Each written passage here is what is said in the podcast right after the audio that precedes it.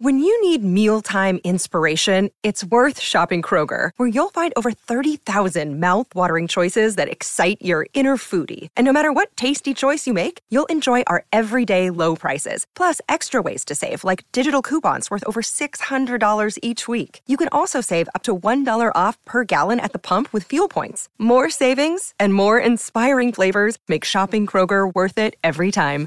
Kroger, fresh for everyone. Fuel restrictions apply. Brandt are experts in agriculture, covering your equipment, parts, and service needs to help you succeed in your field. From behind the stumps to behind the mic, nothing gets past Smithy. This is Mornings with Ian Smith on SENZ.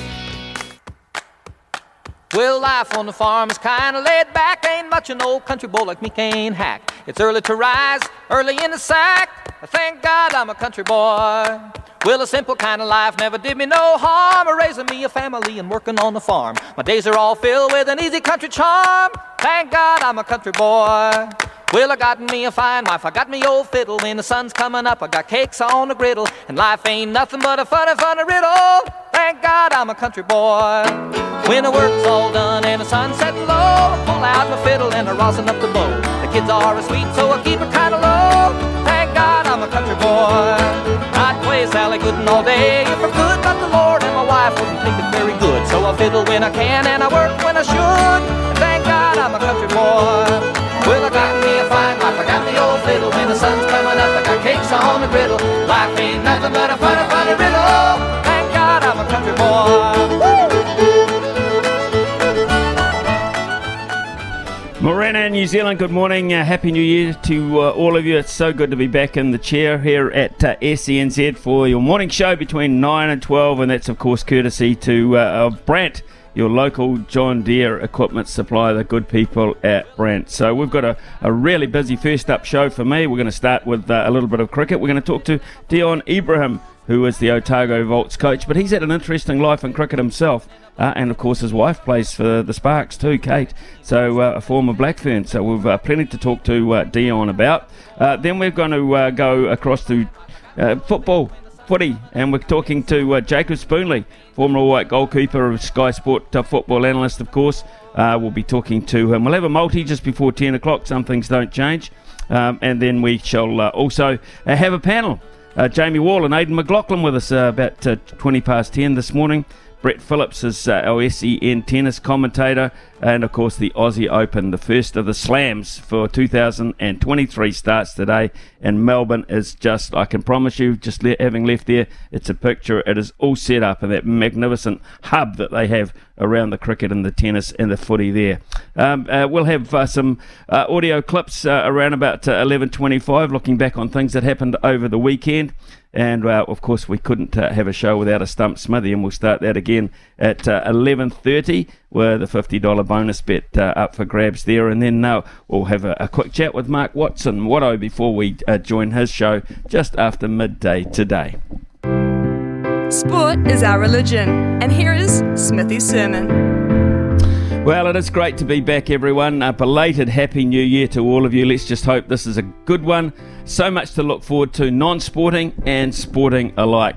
Uh, let's start with the revelation, though. I can reveal I'm no longer a Sky TV contractor.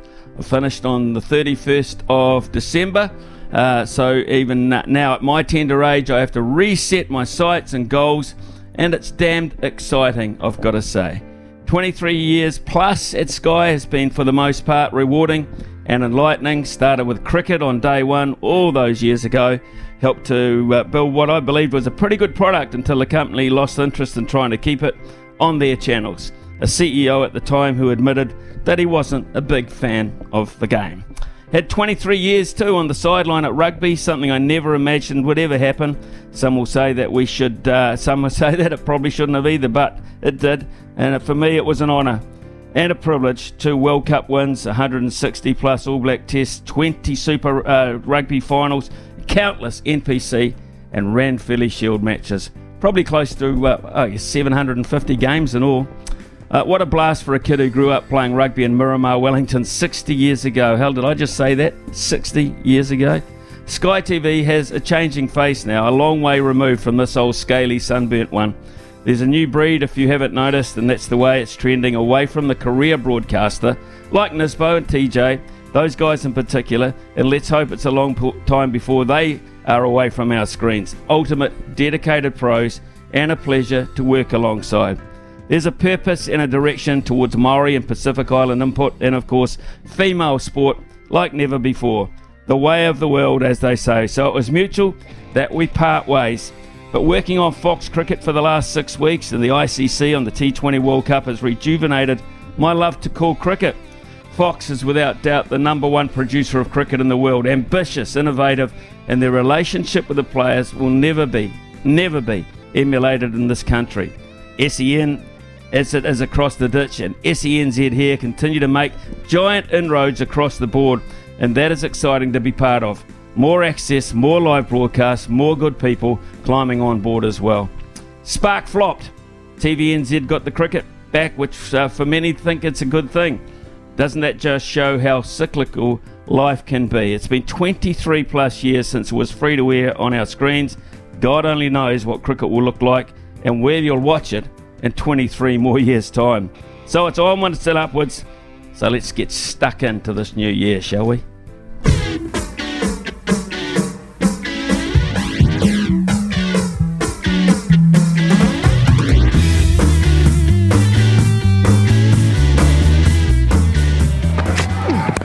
Oh, Luke Johnson. That's an exclamation mark to finish. Well batted that man, and the Volts have done it. Have done it the hard way, but they've done it nonetheless. Four balls to spare, and they've won here by five wickets. Summer means cricket, and while I was busy uh, in Australia with the Big Bash and Australia's Test Series against South Africa and the West Indies, the Ford Trophy and the Super Smash have been delighting cricket uh, fans over this side of the Tasman. Yesterday, the Wellington Blaze continued to find ways to win in the women's Super Smash, while in the men's competition, the Otago Volts defeated the Firebirds by five wickets with four balls remaining in a classic. Joining us now is uh, their head coach, Dion Ebrahim. Good morning, Dion. Uh, pleasure to have you on the show, mate. Yeah, good, morning. good morning, Smithy. Yeah, thanks for having me. Look, what a lot of people might not realise, you had a, a, pretty darn good international career over a long, long period of time yourself. Uh, mate, I've got to ask you, what brought you from uh, Harare and Bulawayo and those places uh, to New Plymouth and then to Dunedin? Yeah, it's actually quite a long story, um, but in a nutshell, it was um, I just the chance to actually come and, and, visit New Zealand. It was one of the, the countries, unfortunately, didn't get to tour um, when playing. So um, when the opportunity presented it, um, I was sold uh, on the sunny, um, sandy beaches of Taranaki uh, without knowing it. So, um, yeah, so uh, a bright-eyed bushy-tailed boy, um, yeah, flew across and yeah, took up the opportunity. I want to get back to uh, Zimbabwean cricket a little later on in the piece, but your current role, as we mentioned, of course, is uh, head coach of the Otago Volts, who are having a, a pretty interesting season. Uh, you've You've had six uh, games in, in the, the, the Super Smash competition, um, and uh, well, a good win over Wellington yesterday. So, how, how you feel you're tracking there? Yeah, look, we, we, we're pretty, we're pretty, I guess, um, comfortable where we are at the moment. We know that we're playing good cricket. Um, we know that we haven't been far off on a number of games. Um, I guess we, we're still waiting for that complete performance. And I suppose that's the heartening thing is that we know we're probably firing at at about 85% uh, of, of what we're capable of. So, look, we've had a couple of close results. We've had a, a couple of bad losses, but we know that, um, I guess, the way that we're playing, um, we, are pretty confident. And I guess, like you say, you know, momentum is pretty cru- crucial in this sort of format. So, look, the game yesterday was a great little kickstart. What we hope um, could be a, a really good back end of the of the campaign. You've got Dean Foxcroft uh, back. Um, he had an amazing day in the field yesterday. Really, really talented uh, all rounder. Uh, tell us a, a, wee bit about because Dean, of course, uh, he was locked out during COVID, wasn't he? He was, and he's had a, I guess, a, quite a big absence uh, over the last two seasons. Dean is, I guess, is one of those players that you, you kind of link to a, a catalyst. You know, he everything around him just seems to start up. You know, he, has got that energy, that fight, that that grit that um, every team needs. And look, um, he's a great asset to have um, in all facets of the game. um, a genuine leader within the group. Uh, you know, I kind of liken him as well to, to that sort of pit bull. You know, he loves to be in a comp, in a contest. He loves the fight, um, and he's always got that real uh, determined steeliness about him. Michael Rippon's got a, a, recall back to the Black Caps. That's exciting for him, and uh, he could make an impact in India because uh, he's an interesting bowler. He is. Obviously, his point of difference uh, being that left arm uh, leg spinner. Um, you know, he should find, he, uh, I guess, quite a bit of assistance up in those Indian conditions. Um, he's had a bit of experience with the NZA tour a couple of months ago. So, look, he's been, I, I guess he's been finding a bit of form in the last couple of weeks. He had a, a week off just with a little bit of a niggle, but yeah, seems to have found that fitness again. And obviously, he almost got us over the line with the bat. So, look, it, it's a great opportunity for him. He's been um, he's been a top performer in domestic cricket now for, a good chunk of four or five years. So, it's a great um, reward for his hard work. And yeah, we all look forward with a bit of excitement to see how he tracks along. Uh, Dion, your, your next uh, mission, of course, is back to the Ford Trophy, the 50 over competition uh, on Wednesday, taking on Canterbury. How do you go in between the formats? Do, do you how, how do you have to adjust as a coach, and how do you have to adjust as a player? Yeah, look, it's it's nothing new to to the players and, and I guess to our team. Um, you know, last season we probably saw quite a bit of disruption with COVID, and you know we we actually went through um, a period of uh, I think it was ten days, and we played three different formats. So, look, it's nothing new. We, we've planned for it, and, and I guess the, the saving grace is that it is two white ball formats. So, look, the the principles are, are very similar. Um, I guess we, we link our our campaigns to, to various mantras, or I guess call it different templates, and there's a lot of similarities. Um, I guess the only difference really is tempo. Um, a lot of the time. So, look, it's it's not that difficult. Um, to be quite honest, it, it is re- really just ensuring that the guys are linking, um, I guess, their, their focus to the right mantras or the right templates that we, we're trying to follow.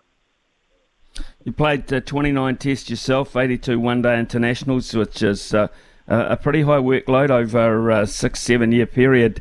Uh, Dion, um, now that you're settled in New Zealand, how open minded are you in terms of going back into the international side of things in a coaching role? Oh, look, I guess in the my eyes are, firmly set on, I guess, the sites here in New Zealand at the moment. You know, I'm, I'm pretty committed to to the roles that I have here in terms of um, at Otago Cricket and within NZC, NZC in terms of trying to develop, I guess, future Black Caps. Um, so whilst everyone uh, harbours those ambitions of coaching at that next level, I guess I've still got to prove my worth and uh, I guess my substance at, at this level. You know, um, there's a few, a few goals and objectives that um, I've got set and, and we've got set down here in, here in Otago. So, you know, without uh, looking too far ahead, I guess I've got to make sure that, you know, I have the caliber and capability to actually make that next transition or, next step. So, you know, over the next few years, it's really important that um, I can knuckle down and actually accomplish and achieve a, a fair bit um, here in the domestic scene. Uh, Dion, in terms of uh, Zimbabwean cricket, I imagine because it's you know it's where your heart was uh, initially. Um, uh, you still keep a pretty close eye on Zimbabwean cricket and where it's at and how it's developing? Uh, more so in recent times, I guess. Yeah, there was a, a little bit of a a solid um, breakup. Um, I sometimes liken it to that um, high school sweetheart. You know, you you have some good times and bad times, and when you break up, um, yeah, you often try to keep your distance for a fair bit. So I, I do keep a, an eye out on it. Um, yeah, there's still a, a, number of good friends, and you know, still have a good relationship with a number of people over there. So I guess over the recent times, I have kept a keener eye and, and have hope for a bit more prosperity for them. Um, look, there's, there's a sense of optimism um, growing. I know back back in Zimbabwe. Uh, we just hope that um, some of the changes that they're trying to implement can actually gain a bit of traction. Chris Cairns has uh, put an, an, idea out there, and it's great to see that he's uh, thinking about cricket and that his health must be getting uh, a little bit better. Uh, that two New Zealand sides could go into the Australian Big Bash League.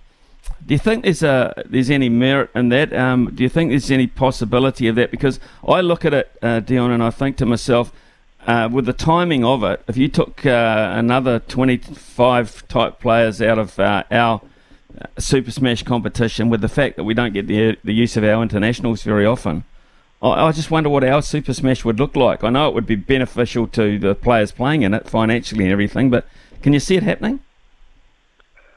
I suppose you can never say never, but yeah, I guess you, you hit the nail on the head there. You know, as soon as you take, you know, 25 players or, you know, give or take out of our domestic competition, you know, if if the Black Caps aren't involved in that, then yeah, it does leave us quite shallow. So, look, I, I don't think that it could happen. I think what it might entertain then is um, opening up the avenue for overseas professionals to then enter the game. So, I guess there's there's a number of facets that you could look at it from. Um, would it strengthen our competition? Would it strengthen, uh, I guess, the capability of us developing black caps? I guess that's uh, the questions they'll have to weigh um, the decision makers up top. Um, at the moment, you know, I think our Super Smash competition on its own over the last couple of seasons has definitely strengthened. You know, it's actually become um, a very competitive comp- competition, you know, across all six teams. I think the standard of the cricket's um, vastly improved over the last four or five years as well. So, look, it's a competition I'm sure that is gaining a lot of interest um, globally. Um, how we keep it relevant and how we keep it um, strong, you know, that's going to be interesting in the in the coming years. What do you like in, as you travel the country and and uh, look at our developing cricket players. Uh, how do you feel from uh, looking on, how, uh, just not in, within your uh, outfit in Otago, but around the grounds? How do you feel we are in terms of our um, our, our our next group coming through? Because I look at it and I, I just get a wee bit worried from time to time, but I, would like to be um, reinforced with my my doubts. Yeah, look, there's a massive void, I think, when, when the Black Caps do go, you know, especially if it's the white ball um, touring team that's that's departed. Um, look, I, I, think there is a genuine, uh, I, suppose, a genuine positive outlook. I think looking at a number of the young players coming through, um, there's definitely a high skill set. Um, the the biggest challenge is just providing the opportunities. You know, the the biggest issue you have is a lot of young players are coming at this coming to this level and having to learn the game at this level. You know, there's not a a lot of A cricket that's provided through the MAs. You know, that a player walks into a Super Smash team or a Plunket Shield team with 30, 40 games under their belt in that format. So a lot of that is still learning on, on the job. Um, but in saying that, I think the skill levels, the resources that are now across all MAs from a coaching capacity, but also from facilities, um, the players are, are wanting of, of not very, well, wanting of, of very little um, in terms of their ability to develop. So, look, there, there's a growing confidence. I, I, think I think New Zealand cricket's in a in a very strong position. I think the player pool that's coming through will only get better and, and deeper. Um, the crucial thing is just how we can provide more playing opportunities. I think for the young talent. You you worry for the future of Test cricket? I mean, a former Test cricketer yourself. Do you see do you see that's a worry with uh, the programs that are being introduced around the world? I do, I do, and I, I guess having worked in the the pathways um, system throughout the throughout a number of different MAs, um, and seeing the amount of white ball cricket that young players are playing, and when I say white ball, more the shorter versions, you know, 20 overs, um, sometimes even less than that. I just the biggest concern is actually the fundamentals and the ability of young players coming through with good, strong basics or good, strong foundations. So I guess that's the one concern, um, just the, the appetite and diet of white ball cricket at, at the lower levels and just the impact that'll have on the genuine skill sets of the better players coming through. Um, I know there still are some really good structures in place in some of the traditional schools, but I guess outside of that, there is a limited opportunity for players to really develop strong fundamentals. And of course, um, we can't uh, finish an interview with uh, Dion uh, Ebrahim without uh, talking about uh, wife Kate, who's uh, having a pretty good time too with the Otago Sparks. I mean, do you talk about anything else about apart from cricket? Oh, to, to, be honest, we actually talk more rugby at home. Um, funny that. Um, yeah, Great. I think that's both of our first passions.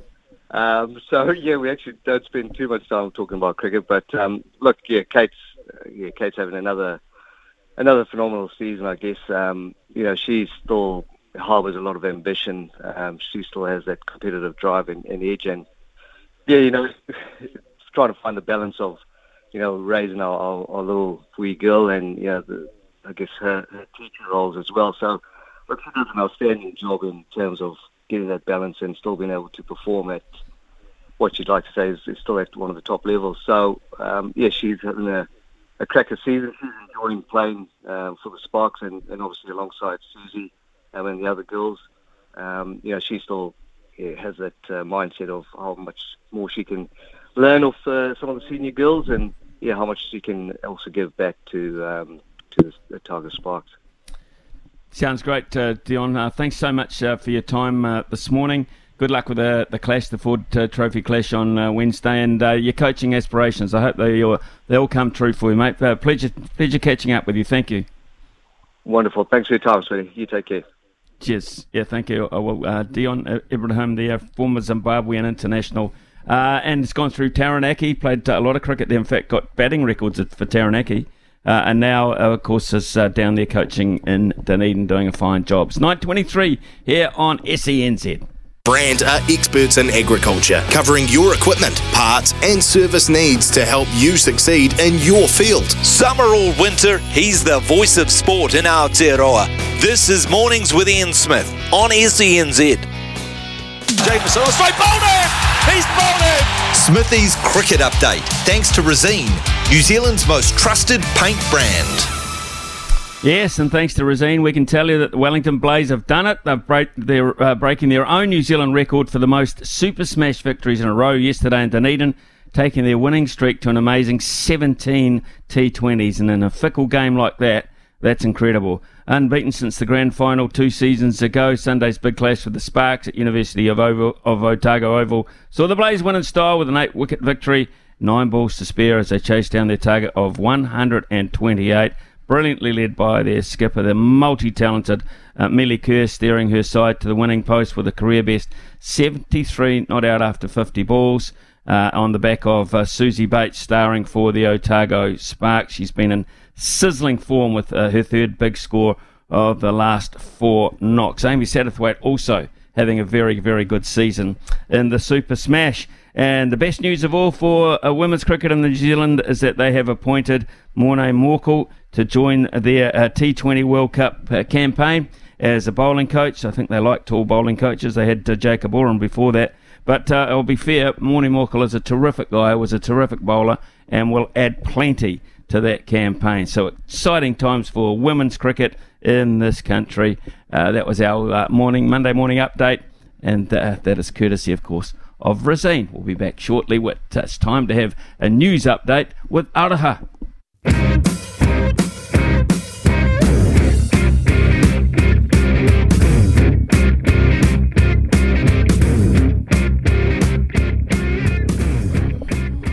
Footballing calendar is as crowded as, as ever, returning, of course, from the FIFA World Cup. The Wellington Phoenix are back in the men's A League and making a real push for a spot in the playoffs, while the women's side struggle to find their feet. Been a tough old season for them. Meanwhile, in English football, the FA Cup remains top of the mind with three around, round three replays happening this week, including Liverpool taking on Wolves again. Plus, the EPL is back in full swing. And of course, don't forget the little matter of the Women's World Cup coming up later this year between uh, New Zealand and Australia. We're hosting it. And that means that uh, we're going to have a lot of uh, talented uh, women footballers here, including the US women's national team uh, this week. So uh, let's catch up with what's going on in the football world, shall we? With Jacob Spoonley, of course, former All Whites goalkeeper and Sky Sport football analyst. good morning to you, Jacob. Let's keep it custodian, shall we? what a season Ollie Sail has been having of late uh, what has been his secret to success in goal because uh, I was actually doing a game of cricket. Next door, he was saving penalties for Africa in a, in a stadium right next door in Sydney. Good morning, Smithy. Great to have you back, mate. I think we can all put Ollie's uh, current success down to um, a period of his formative um, uh, sorry, formative period in his goalkeeping upbringing where he was the understudy to Jacob Spoonley at Central United. So I think all success really does stem from there, Smithy. As you can appreciate, you've got to hand these sorts of things down. yeah, yeah, of course. Always the most important person in the team. There's no doubt about that. Um, look, that's why we come to you every time. Uh, but in all honesty, in all honesty, mate, uh, yes. it's it's trending well, very, very, very well indeed. It is, and this has been um, a wee while in the making.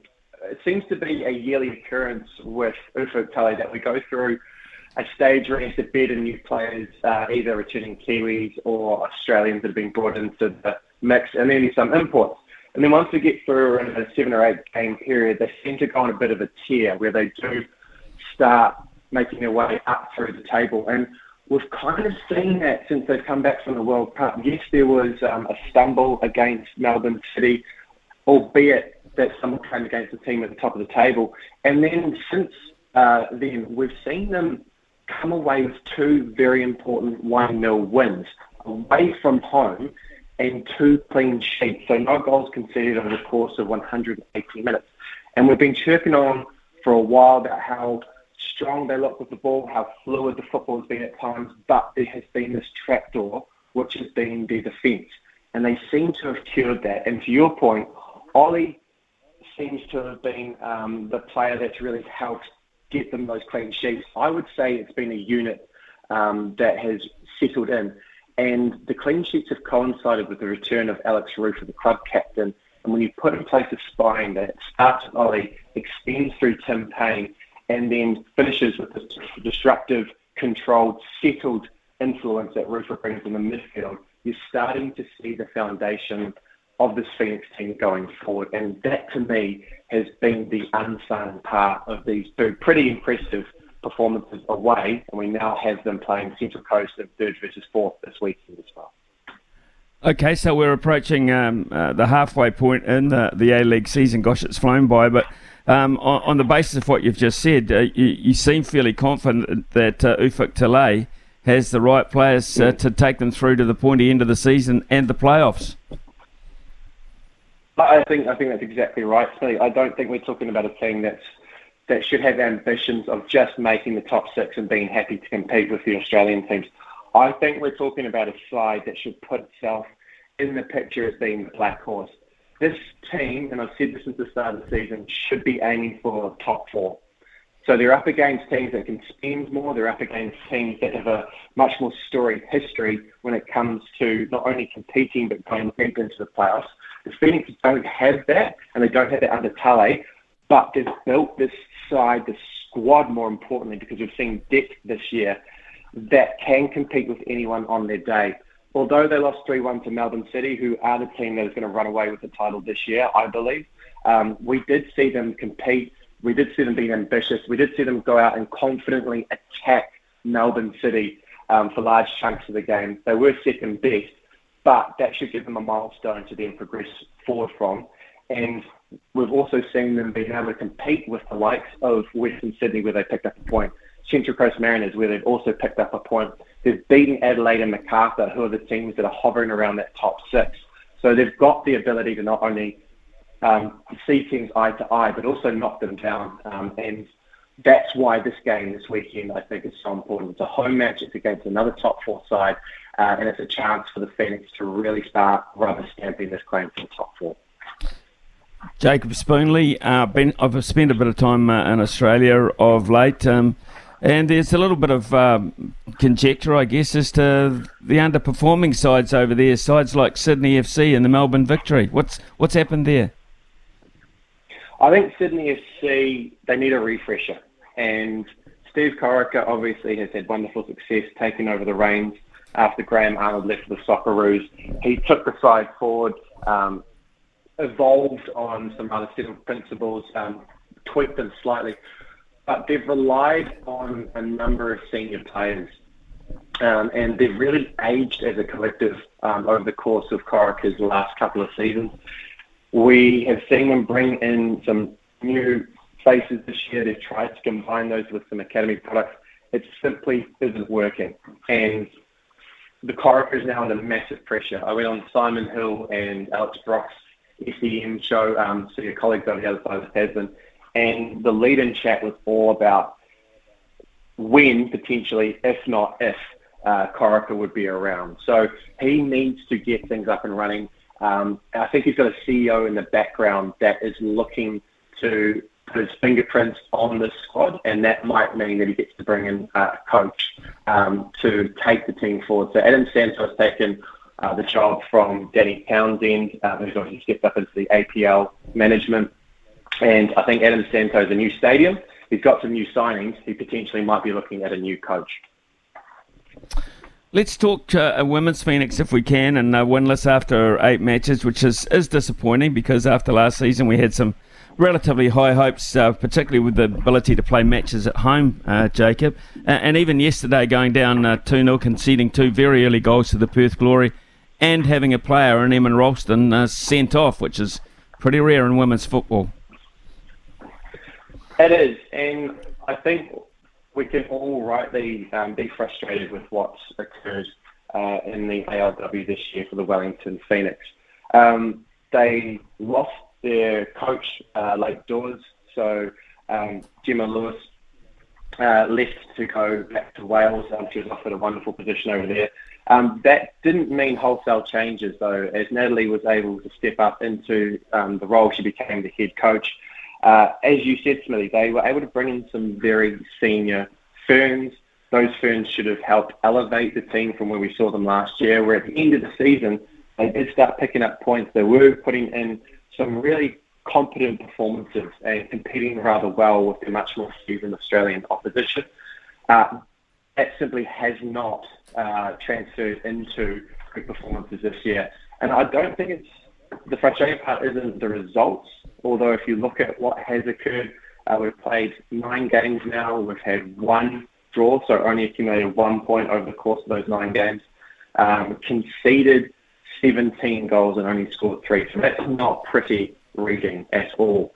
Um, it's the how they've gone about um, playing the matches. We haven't seen much in the way of regular chances, uh, and then there has been a looseness to their play. They've encouraged pressure at times by being sloppy in possession, particularly playing out from the back. So a lot of this has been self-inflicted, um, and I think it's the management of the matches that really does need to improve. Um, in relation to the sending off last night, it looked like Emma Ralston was by and large provoked, but that we have had suggestions that this uh, this team hasn't come together necessarily uh, as quickly as expected.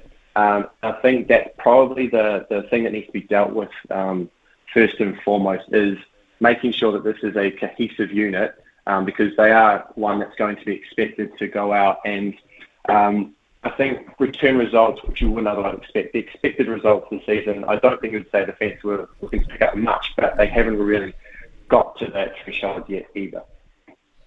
Right, let's uh, turn to uh, the EPL if we can, uh, Jacob, because there's plenty going on there, of course, including some drama in the Manchester Derby.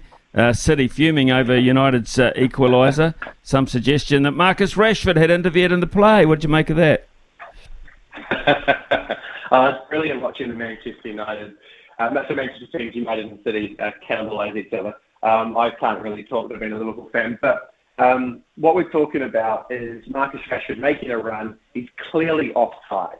Uh, he doesn't ever get more than three or four yards away from the ball, just outside the 18 yard box. He looks like he's about to strike it. So the Manchester City players are largely playing him. They're trying to contain and minimise any sort of risk that he poses. And then right at the last, uh, Bruno Fernandes screams through, puts it in the back of the net. And uh, on review, it is decided that Marcus Rashford doesn't have any influence over anything, including the ball, the Manchester City defenders, or Ederson and goal, and it's all fine because Bruno Fernandes is the only player that touched the ball. Absolutely, 1,000%, unequivocally, this is offside, Smithy. There is there is no way this can be considered onside, and for me, it's a reflection of those that write the rules, uh, that influence our game, often don't understand the nuance or the detail. And the referees, they had to make the decision based on the rule. It's a stupid rule and unfortunately, it's cost Manchester City um, the opportunity to point at Old Trafford. Right, let's look at um, the aforementioned uh, Liverpool. Struggling a wee bit of late. I've noticed you're ninth um, on the table at this point, with a couple of games in hand on uh, the play- teams that have played 20. But by and large, you are trailing the pack and you're struggling too uh, to get past Wolves. What's got to happen here? It's horrible, Smithy. It, it truly is. Uh, the game against Brighton on the weekend, where Liverpool went down 3 0, was the worst match of Jurgen Klopp's tenure, in my opinion. It was a really hard watch. They were so poor defensively. They do not look anywhere near cohesive or even explosive as you'd expect them to be under Klopp in the midfield. And then there was a impotency up top that has never existed under Klopp's reign. So this was the lowest point. And you're right, it's costing them in terms of the position on the Premier League table. Um, they're struggling and causing themselves even more grief by creating more games and having to go and play Wolves in an FA, Cup replay.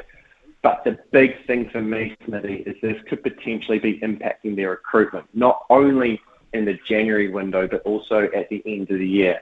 And when we talk about recruitment, there is one player that we are talking about with Liverpool. It's been obvious the players themselves have been recruited and while they've been in the England camp. Um, they've made noise about how they want to go and invest in a superstar to elevate them to the next uh, stage. They've got to compete with the likes of Manchester City, who go out and buy Haaland, and that player is, of course, Jude Bellingham. And apparently, it's one of two options for Bellingham at the moment. It's either Liverpool or Real Madrid. And after the performances over the last month, I would say that Liverpool are a distant second to Real Madrid at the moment, and it's going to need to be a miracle to secure Jude Bellingham's signature, who I think is going to be a superstar over the next 10 to 12 years. So Klopp needs to get it together. He needs to, um, I think, rule with a bit of an iron fist over the next couple of weeks, and he needs to back the players that are going to get him performances because this could either be a blip in the season in which they really make a, a case to run down uh, Champions League spot, or this could see the complete unbundling uh, of Liverpool, which is what we saw at Borussia Dortmund at the end of Klopp's tenure. Um, just finally, uh, Jacob, uh, we're mentioning women's football, football before in terms of uh, the women's Phoenix, of course, but uh, the United States women's team come here, the highest profile, I think, uh, over the years women's football team in the world. Uh, they've got match the first match Wednesday at Sky Stadium, but it doesn't look like the football Ferns coach, uh, Kim Clover, is. Um, has named a very, very strong squad. Is, th- is that a worry for you? Is there a possibility of some blowouts here which won't do women's football in this country a favour? I think when we're looking at this, and just to explain it for your listeners, Smithy, so these two matches have been organised outside of FIFA's international window, and what that really means is that um, New Zealand football cannot call upon the players that have club football at the moment in England and Scotland and in Australia. Um, so what they've had to do is basically rely on who's available, who they can get releases from club football for, and then also call upon some local players um, with our national league not currently playing.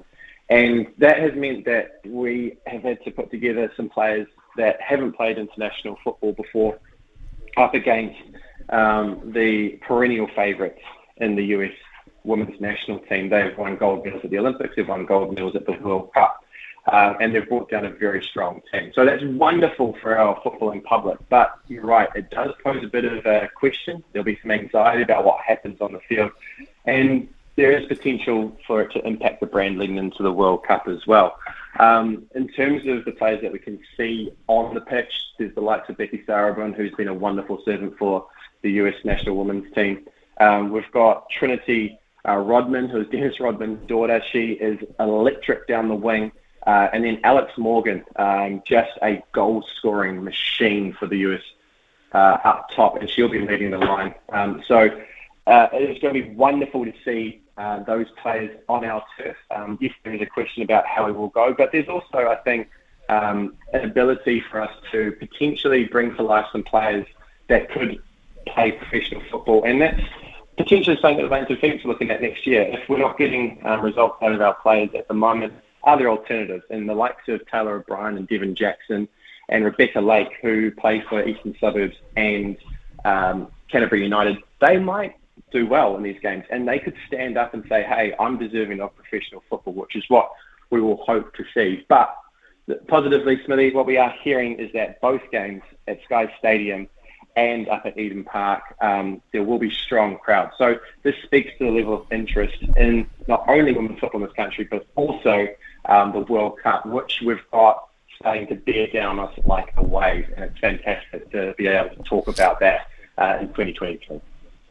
Jacob Spoonley, always great to catch up with you, and we'll do it again very shortly. Thanks, mate. All the best. Lovely. Cheers, Willie. Brand are experts in agriculture, covering your equipment, parts, and service needs to help you succeed in your field. From behind the stumps to behind the mic, nothing gets past Smithy. This is Mornings with Ian Smith on SENZ. Talkback time with Smithy. Call now 0800 150 811.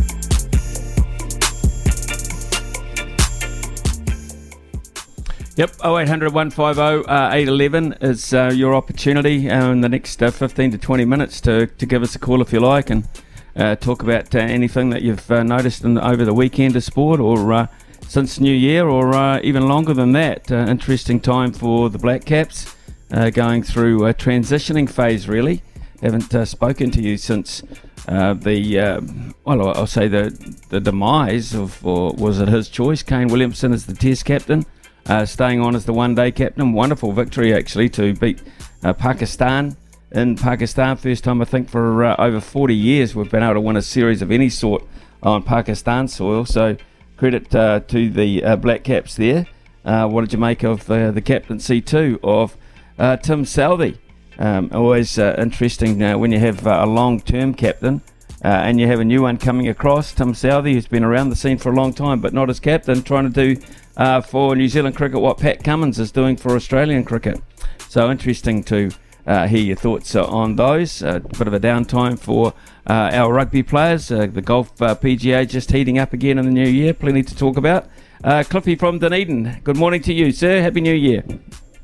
Yeah, happy New Year to you, Smithy. Nice to nice to hear you back nice to hear that you're going to be hanging around. Uh, yeah, shame about Sky. I think it's just just the way it is. I was talking to a, another guy who worked for Sky in the in the footy game, the rugby side, and he, he was he was let go.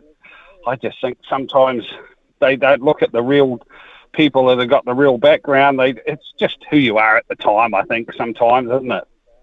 You know, it is. But, um, in, in my in my case, um, you know, that there was uh, a situation where perhaps um, could have stayed on and and um, done some stuff for them. Uh, but I, I just, uh, in the end, uh, I wanted to make a clean break myself. I just, um, as I said, I, I've, I found commentating cricket again, particularly on the World Cup and, and then in Australia, rejuvenating. Cliff, so you know, at, at my tender old age, uh, you don't get uh, too many options and you don't get too many um, uh, chances uh, to to take a new direction. So I'm I'm happy to be able to do that. So uh, they're good people. Yeah. Uh, there's a lot of great people at Sky. They work very very hard and they produce a good product. So uh, I wish them all the very best. But yep, life's as you say, it's a changing face on sport in this country and the way it uh, is to be brought to you. Yeah, no, I I, I watched you on cricket in Australia.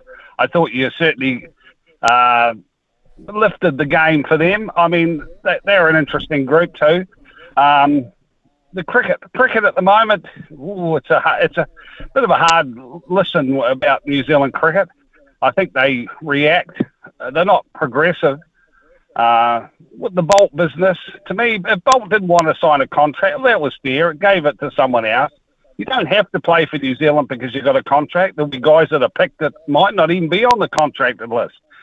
So to me, saying that Boult shouldn't play Test cricket, possibly because he's not a contracted player, is, is a bit of an out. He's the best bowler we've got. So to me, if he's available, he plays. I mean, they're resting uh, Southee and Williamson in this Indian uh, 20 series. Uh, you know, the, the, the, captain and the vice captain or the past captain are both not playing. So to me, if they can have guys come in and out.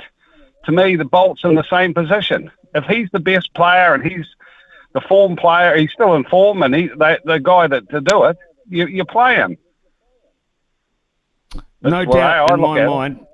Yeah, that's the way I look at it too. If he's available and he's keen, and that's the thing, he, he's got to be dedicated. He's got to want to do it. There's no point uh, picking a guy who uh, wants to come back for the Test match fee, but his heart and soul isn't in it, and that's not what Test cricket is all about. Uh, Cliff, his, his life is taking. Uh, like uh, we've just been talking about uh, myself, actually, he's changed a changed direction, and he's looking at other um, things to do now, and, and certainly maximise what he can do as his uh, fitness and, and his physical side of him comes towards the end of his career. So I, I don't blame him for that. I, really don't blame him for that. But um, as you say, uh, it would be nice to have uh, Southee and Boult opening up for us, wouldn't it? Oh, definitely. Yeah, I look at the Australian side. Most of the top players don't play 20 league. You know, they've got the money, or whether they've got the money to give to their top players like Smith and Labuschagne and them so that they don't go and play in these other leagues. They're always available. They have a very good side in their test and, and their one day team. And then their 2020 side is can be quite different. And that's a thing that we've got to go down that road. We need a 2020 coach. We need uh, a completely, basically different side. Maybe one or two players, maybe the spinners could still play in the 2020 team. But to me, that 2020 side has to be quite different. Um, to give to give the test team the best uh, strength in its side, they don't want guys playing 2020 too much and swapping from one to the other. You know, if we send a team away and they play test matches, they send the test match side, and then the, the other team comes in behind them and plays the 20s. But, you know, test match players can play 50s, but I don't think many of them should be playing 20s.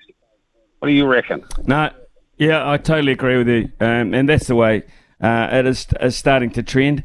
I, I really, you know, uh, can, uh, can, I'm concerned. I talk to a lot of people, Cliff, as you well know, in, in the cricket side of things over the last uh, six to eight weeks of, of doing a World Cup, and then of course um, uh, doing um, you know some uh, cricket for Fox, doing some Test matches for Fox.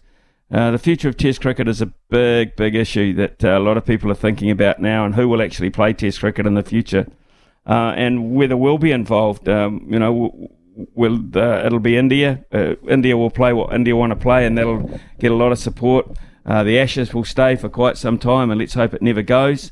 Um, and and then you look at um, the West Indies uh, and and South Africa and uh, the way they performed, which was very poor against Australia. You wonder about the depth of Test cricket in, in certain countries. So we have to be have to be very careful, be on our mettle. Uh, we have to make sure that uh, when we front up, we're pretty strong. Um, otherwise, um, yeah, we're we're we're going to be in trouble, and and uh, we need to make sure that our results are very strong. We went from being the world test champion to I think uh, at the moment we sit second last on the table, and miles and miles away from even being close to being part of it this year with uh, losses to um, some sides that uh, really, um, you know, uh, are sides that uh, we should have beaten and would have beaten over the years. Cliff, thanks very much for your call and interesting indeed. Uh, what have we got next, Logan? Uh, you and me, mate. You and me. It's been a while. Yeah. It's been a while. Uh, definitely have, lo- like everyone else that has text through or Cliff calling through, appreciate the call, Cliff. Enjoyed watching you uh, and listening to you with the coverage both on Fox. And of course, you did a little bit of a stint uh, with the SNZ well with uh, Waitley and the crew. How did you find it over there? How did you find commentating Big Bash? Uh, Big Bash is interesting. It's an entirely different style of commentary. Uh, you sort of sit back in a group of three and you just chat, uh, and the game goes on out the window. Uh, some people don't like it, some people love it. They think it's fantastic. Um, so, uh, look, um, it depends who you work with and and um, the focus on them. But they've got a great uh, a great nucleus, a great uh, team of commentators across the board. There, they get uh, current players in if they can. They get former players, of course. They've got one or two specialist broadcasters just to throw into the mix. So they um, they do it very very well, and they put a lot of resources into it. There is a there is a, a big school of thought though, um, Logan, that, that says it's too long. Season's too long. Um, I think uh, game 43 last night in Mm. season 12, game 43. So they're looking at perhaps cutting it back uh, to a much more abbreviated season, and that was one of the reasons why they had trouble with their, their free-to-air broadcaster, Channel 7. Channel Seven were, were thinking that it's way way too long, um, and of course the, the more the longer it goes on, um, the more it costs across the board. Uh, so there'll, there'll, be that side of it there, but uh, they'll come back the other way and say, well, okay, um, seasons less in terms of duration, less games, less pay. Uh, you know, mm-hmm. uh, so it'll, it'll be a, a, a, bit of a balance there in, in that regard. But Big Bash commentary entirely different to um, any other style of commentary that uh, that I've done, really. And then on the other end of that, of course, you're doing Test cricket, MCG Boxing Day Test. Uh, to me personally, I don't know if there gets much better than that, other than you know commentating at Lords. Not something that I, I would ever do. You've you've done it, mate. But you got to st- stand alongside Brian Lara as well during that West Indies series. How was that? Yeah, Brian Lara is someone I hadn't uh, got to know uh, really that well. I, I, I, played against him right at the end of my career and the start of his, really. But uh, Brian Lara is Brian Lara, and he is the prince, uh, known as the prince in, in cricketing terms. Uh, I, I, watched them bat. They used him in a, a, net session against Rashid Khan. It was absolutely fantastic to watch him play uh, Rashid Khan for five minutes in a net. Um, Brian Lara, I think, is 53, 54 years of age had lost nothing, absolutely nothing. In fact, of the West Indies batsmen I saw on show against Australia in the Test series, by far the best and most accomplished looking West Indies batsman was Brian Lara over the course of the summer. Uh, he still hasn't lost it. He plays uh, lost. He plays in uh, some legends cricket, some experienced, uh, you know, uh, the old timers cricket, and is an absolute standout as you would imagine. Uh, and has now decided that he wants to be a commentator, and he's he will be a very good commentator, Brian Lara. So that was fantastic. Absolutely fantastic. Well, I'm sure we'll get to catch up a bit more, Smithy, but we also have Nick on the line who no doubt wants to catch up with you. Come in, Nick. Good morning, gentlemen. How's it going? G'day, Nick. Good good morning. Happy New Year to you. Yeah, likewise, Smithy. I was actually up your way on the weekend at a wedding in Havelock. Didn't make my way to Turks, but uh, it was very good up there. Um, well, so the funny, Cat, funny, I thought, I was just going to say I went to a wedding in a wedding in Havelock over the weekend as well, so didn't didn't catch up with you, but um, there you go. It was my son's wedding, so we had a, a great time. Where was your wedding? It was at uh, the Tialunga estate there. Oh, lovely! Uh, Absolute. Yeah, yeah, yeah. It was bloody good. It was bloody good. It was very. It was. It was pretty wet about, to be honest, up there. The apples looked good. Not much else though. But um, no, yeah, the black cat. This, the black cat. Tim Southee Tim Southee's captaincy. I was I couldn't work out. I was so baffled. Like just in general, the last two years, how they how they've been using Neil Wagner, and then Tim Southee in that first test. It was just bizarre. I just didn't understand why he was on the park. It was like a token suggestion they didn't him to bowl. It was. I found it quite strange. I don't really know why he, he sort of drifted out, given his record and, and what he's done wrong. But but anyway, the second the second test, obviously we were, we were unlucky. We had the better of that. And, you know, the one day series, I think, um, showed that we were the better side. It's interesting to see just completely different Kane Williamson with the bat over there since the captaincy went in the test matches. I don't know if that, uh, he'll probably never say it is, but I wonder if that's related. Um, but um, I completely agree with what you're saying about the, the, you know, going forward, if we want to be involved in test matches and play more than two a year, then we definitely need to be cleaning up things like Pakistan, even in their own conditions. But uh, also, lastly, just on the Big Bash and uh, Aussie summer in general, um, that's like I fell in love with cricket watching, you know, watching those sorts of series in the in the you know early 2000s with their great teams, and part of that was like the learning with all the commentary, and it was it was bloody good to have you a part of it, and I thought you did a great job. Uh, Nick, thank you very much for that. It was the time of my life in terms of recent commentary. I've got to say they were uh, brilliant to work with. Uh, every single one of those uh, men and women that you work on air with uh, have been absolutely superb, and behind the side, uh, behind the team, the behind team is just unbelievable. I, I, when when we get a moment or two um, in the next couple of days, I'll, talk, I'll tell you a, a little bit about working for Fox and just how how big a production it is and how dedicated they are to uh, cricket coverage in Australia. And the good news is they've got it through into uh, 2031, which is phenomenal news for uh, cricket followers, but also for those that uh, work within the industry over there. Uh, hey, Nick, thanks very much for your call. Uh, we've got a, a, spare minute here. We've got to go to a break. So thank you very much um, to those people that called in. Stephen, we'd love to hear from you tomorrow. Um, and it was. Um, Uh, interesting, Nick, those points. I don't know if uh, Neil Wagner, the bowler, is going to be the same bowler under the captaincy the, of Tim Southee, who was a brilliant bowler and tactician uh, against Kane Williamson. I certainly hope so. We need Neil Wagner. We certainly do, particularly without Trent Boult. We'll be back soon. Well, I've really missed uh, talking to the various correspondents we have uh, on the panel, so it's great to get back uh, into it. And we start uh, very strongly this morning with Jamie Wall, uh, of course, and Aidan McLaughlin. Aidan McLaughlin out of my neck of the woods. So great to have uh, both of you guys uh, back on board and uh, Happy New Year belatedly to you both. Uh, gentlemen, I'll start with you, Jamie. Uh, T20 cricket, of course, it's huge at the moment on all our channels. Chris Cairns has suggested that maybe two Kiwi sides should join the Big Bash. is it an idea worth pursuing in your mind, Jamie? Yeah, good morning, Smithy. Great to be talking with you again, and um, morning, Aidan.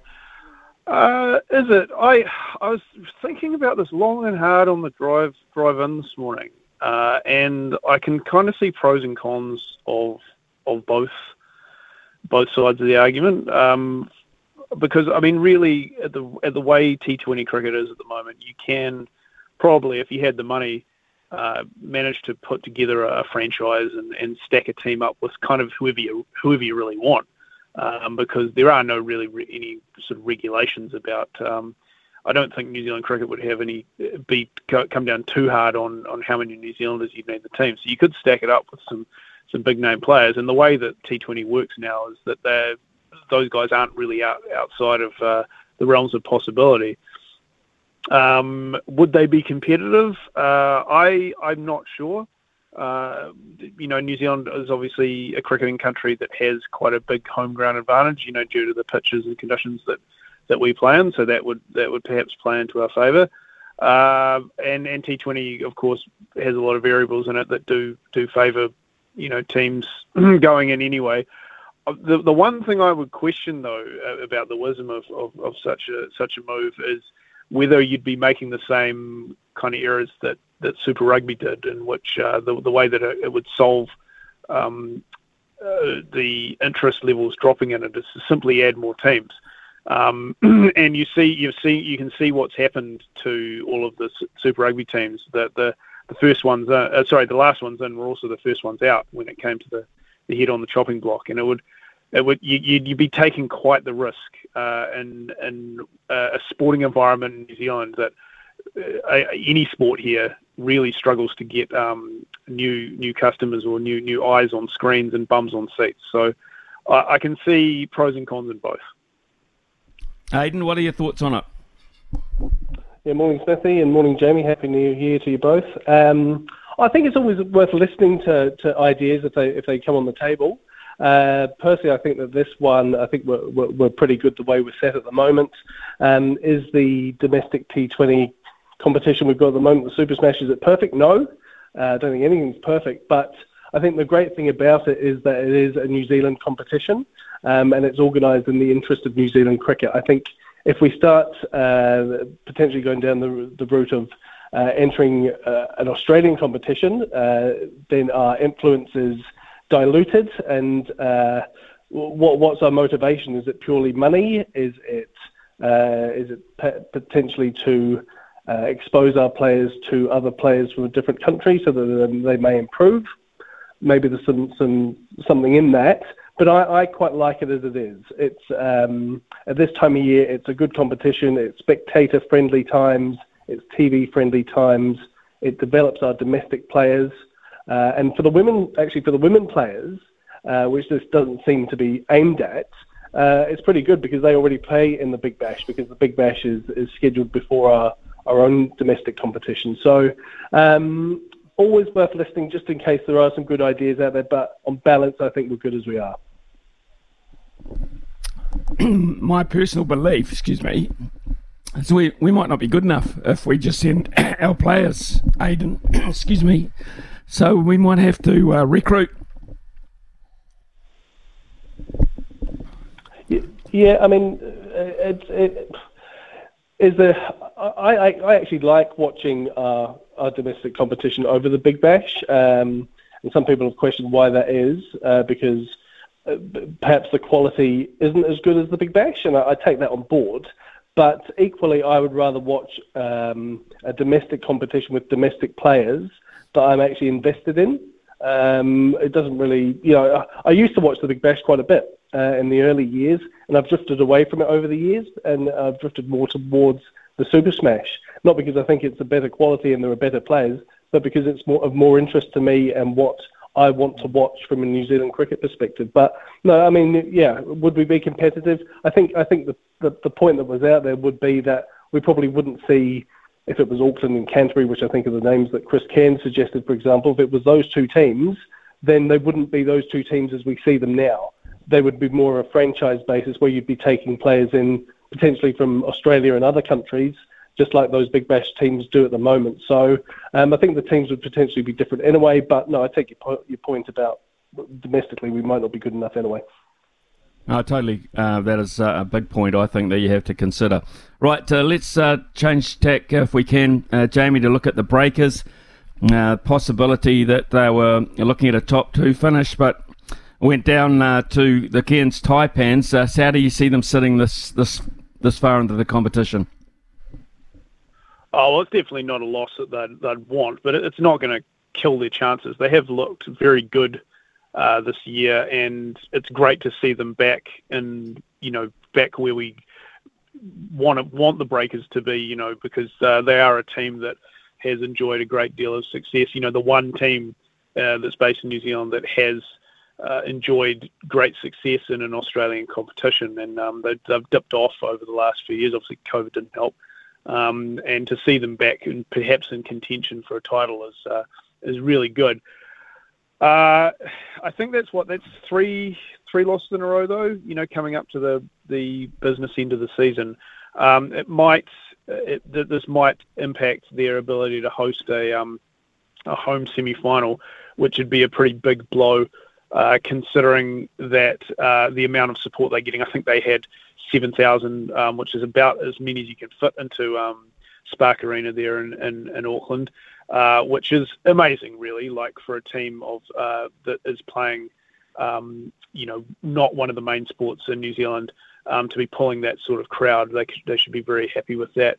Uh, but they would be desperate to get that crowd on their side, you know, when the crunch comes on and when they need them um, in that final series. So um, here's hoping they can they can shake off whatever's been ailing them. They they did have a big road trip. I mean, I'll give them that uh, that they needed to kind of get over, but um, they need to really sort of knuckle down and, and take what they've learned over the over those losses. Um, I mean, the one the one good thing is, is that they've been close. You know, they haven't been blown out or anything.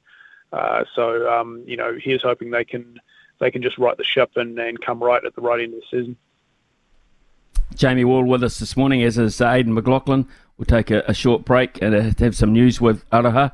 When we come back, uh, we'll look at uh, the disappearing sevens out of Hamilton, uh, the tennis, um, uh, a review of what it was like in New Zealand, and of course, the Aussie Open starts today in Australia. Big talk, big opinions, the panel. Talk, talk, talk to me, yeah. Jamie Wall and Aidan McLaughlin with us this morning as our panelists. And uh, Aidan McLaughlin, let's look at uh, the tennis if we can. First of all, locally, uh, the ASB Classic is done and uh, fantastic. Uh, it seemed from the outside looking in. How did you rate the, the, the fortnight of tennis and the performance of the new tournament director and Nicholas uh? I think Nicholas Lamperin done a, a tremendous job. Um, he inherited a you know a tournament that had gone from success to success under Karl Budge. Karl Budge was the face of that tournament, and he built up a, a great reputation. Uh, and he managed to get some tremendous players over uh, each year, uh, especially on the women's side of the draw. Um, so, so stepping into his shoes was was no easy task, and I think he's done very well. Um, I think a lot of people don't realise probably what restrictions that he has in terms of the tournament status um, you know, because of its status uh, as a as a WTA 250 event, um, he can only sign one player from the women's top 10, for example. He gets Coco Gauff in, she wins the tournament, and then he's trying to you know orchestrate who else he can get, what other big names he can get in. He gets Emma Raducanu in because she's outside the top 10, for example. So I think when you have all those balls to juggle and you have those restrictions, um, you really earn you, you, your money as a tournament director. I think you've done a great job. Um, obviously, the, the, the, weather didn't play ball, especially for the first week. It was a little bit uh, more accommodating for the second week, um, and I think we had a great men's tournament as well. But um, I think it was. Uh, I think all things considered, it has to be considered a success. And uh, yeah, I know Jamie was there, so it'd be interesting to, to hear what he thinks about it. Yeah, Jamie, what do you make of it? Yeah, I, I, have to agree with what Aidan said about uh, the way that it unfolded. I mean, obviously, it was hampered by some really unseasonable rain up here in, in Auckland, where it uh, hardly ever rains. Uh, not at this time of year, anyway. Um, uh, and of course, it ignited the debate about um, whether Stanley Street needs a roof. Um, of course, this debate is always followed up by the obvious question: is who's going to pay for it? Uh, and given Auckland's council's um, relationship with building sports infrastructure. I can't see that anyone writing a check for that anytime soon. Um, if they did move it indoors somehow, um, it would become a completely different sort of event. The whole thing is about, um, you know, sitting in the corporate boxes um, up, right up next to the court. It's a very unique uh, setting for a tennis tournament. You know, you've got the, the domain right there next to you, and you know what should be being played out in nice sunny weather uh, and while you sip champagne there, and that's why everyone enjoys going to it. So I think moving the whole thing inside would would completely transform it. Um, yeah, Aidan did mention um, the sort of restrictions that they're under with it being a 250 uh, tournament at the moment, um, and the changing kind of landscape of the tennis uh, setup with the United Cup happening over in Australia at the same time, which means that it might be a little bit more tricky to get big name players. Uh, but the one thing I, I will say uh, around the women's tournament anyway is your your title's only as strong as your champion, and um, the ASB Classic has had two very strong champions in the last uh, couple of times it's been held. Obviously, Coco Gauff uh, won the title that was last won by Serena Williams. Um, Serena Williams, potentially, you know, in the conversation as being one of the greatest athletes of all time, and Coco Gauff has the potential to go on and become uh, the new face of the face of the sport. She's only 18. Um, and uh, you know, if she can carry the sort of form on that we that she showed at Stanley Street into the Aussie Open, she's going to make a pretty deep run, um, and she could potentially go on and win it. Uh, so you know that's been that's a really good thing that they can take out of it. Um, it would have been really cool if Cam, Cameron Norrie had been able to uh, win the men's. Um, lost in a you know pretty decent final to um, veteran Richard Gasquet, but as long as he keeps coming back as well, because of course then at least we can claim that there is some sort of New Zealand representation there, even though he's not officially a New Zealander anymore. I mean, it, and it leads me to another question which uh, I ask a lot, and no one seems to be able to answer. Maybe you can, Jamie. Where is New Zealand tennis in terms of our own players? Yeah, great question. Uh, I mean, that's a whole blooming half your show we could we could go on for about that. But I mean, just briefly, I think that you know, like a lot of sports, New Zealand tennis um, suffers from a geographical issue. It's it's very difficult um, to get our players uh, out to regular, be playing regular, high, uh, decent quality opponents. I mean, you know, look if you're based in Europe, if you if you're Cam Norrie you go base yourself in the UK, you can go anywhere in Europe within a day and, and play a tournament and then play somewhere else in Europe and, and, and another tournament. And you're playing against really good players all the time. That's why he's so he's been so good. Um, you know, and if you're in New Zealand, really, you, the, the tennis New Zealand just just don't have the money. They, I mean, no one's really got any money after the last couple of years anyway. Um, and so, yeah, it's like I said, it's like the roof debate. Um, it comes down to who pays for it. Um, you know, but the, like I said, there's a lot more things going on um, behind the scenes around that one. But I will say it was pretty cool um, after the, as you know, the the the other semi-final that Cam Norrie didn't play in. Um, Richard Gasquet won in a walkover, so uh, because his opponent pulled out with injury, so they brought out some of the young, the young kids, um, the young shining lights of uh, of tennis in New Zealand, and and it was pretty awesome to see a couple of 11 and 12 year old kids having a go on centre court in front of like a really big crowd, so because it would have been the first time they would have ever played in front of that. So I mean, all we got to do is hope. Um, otherwise, we're just going to be end up outsourcing our tennis talent like we did with Cam Norrie. Because if it, if he goes on and becomes, you know, a good solid presence in the top five and and wins an event, I'll claim him. I'm sure the rest of us will too. yeah, we might have to um, as our last resort, basically, to get to, to that level anyway. Uh, but we, don't have to worry about uh, claiming uh, sort of outsiders when it comes to sevens because we've been so damn good at it over a long period of time, Aidan. Uh, but uh, Hamilton is hosting it for the last time in the foreseeable future. Uh, how do you think we'll go at home, and where perhaps do you think it might end up if it ever came back to New Zealand? Yeah, I think we'll go. I think we'll go reasonably well. Um, you know, there's been what three tournaments so far, um, second and third off the top of my head, and Samoa and South Africa uh, are just ahead of us in the in the standings. But uh, you know, generally speaking, we always go pretty well at home. I think again the women will go well. Um, Australia uh, will be their main competition, I'm sure. Uh, but uh, yeah, I, I, think there's a possibility of, of, two wins from both competitions. To be honest with you, um, in terms of if it ever comes back here, well, it seems that the the organisers of the the World Rugby Seven Series now um, have very specific criteria about what they want to see in a host country uh, or host city. Um, so we may have some romantic ideas about where we would like it to go in New Zealand, um, but probably, if we're honest, probably the only venue as things stand that could could attract it back in however many years is probably Auckland. I think that's the reality. As much as we might say, "Oh, wouldn't it be great to have it in Dunedin or you know, you know, somewhere else?" Um, I think realistically, if the organisers are looking at things, Eden Park is the only option. Okay, interesting. Do you see it getting back to Eden Park, Jamie? Uh, I don't think so. I, I, I, think that the World Rugby are, are basically just going to blow the whole concept up and, and start again.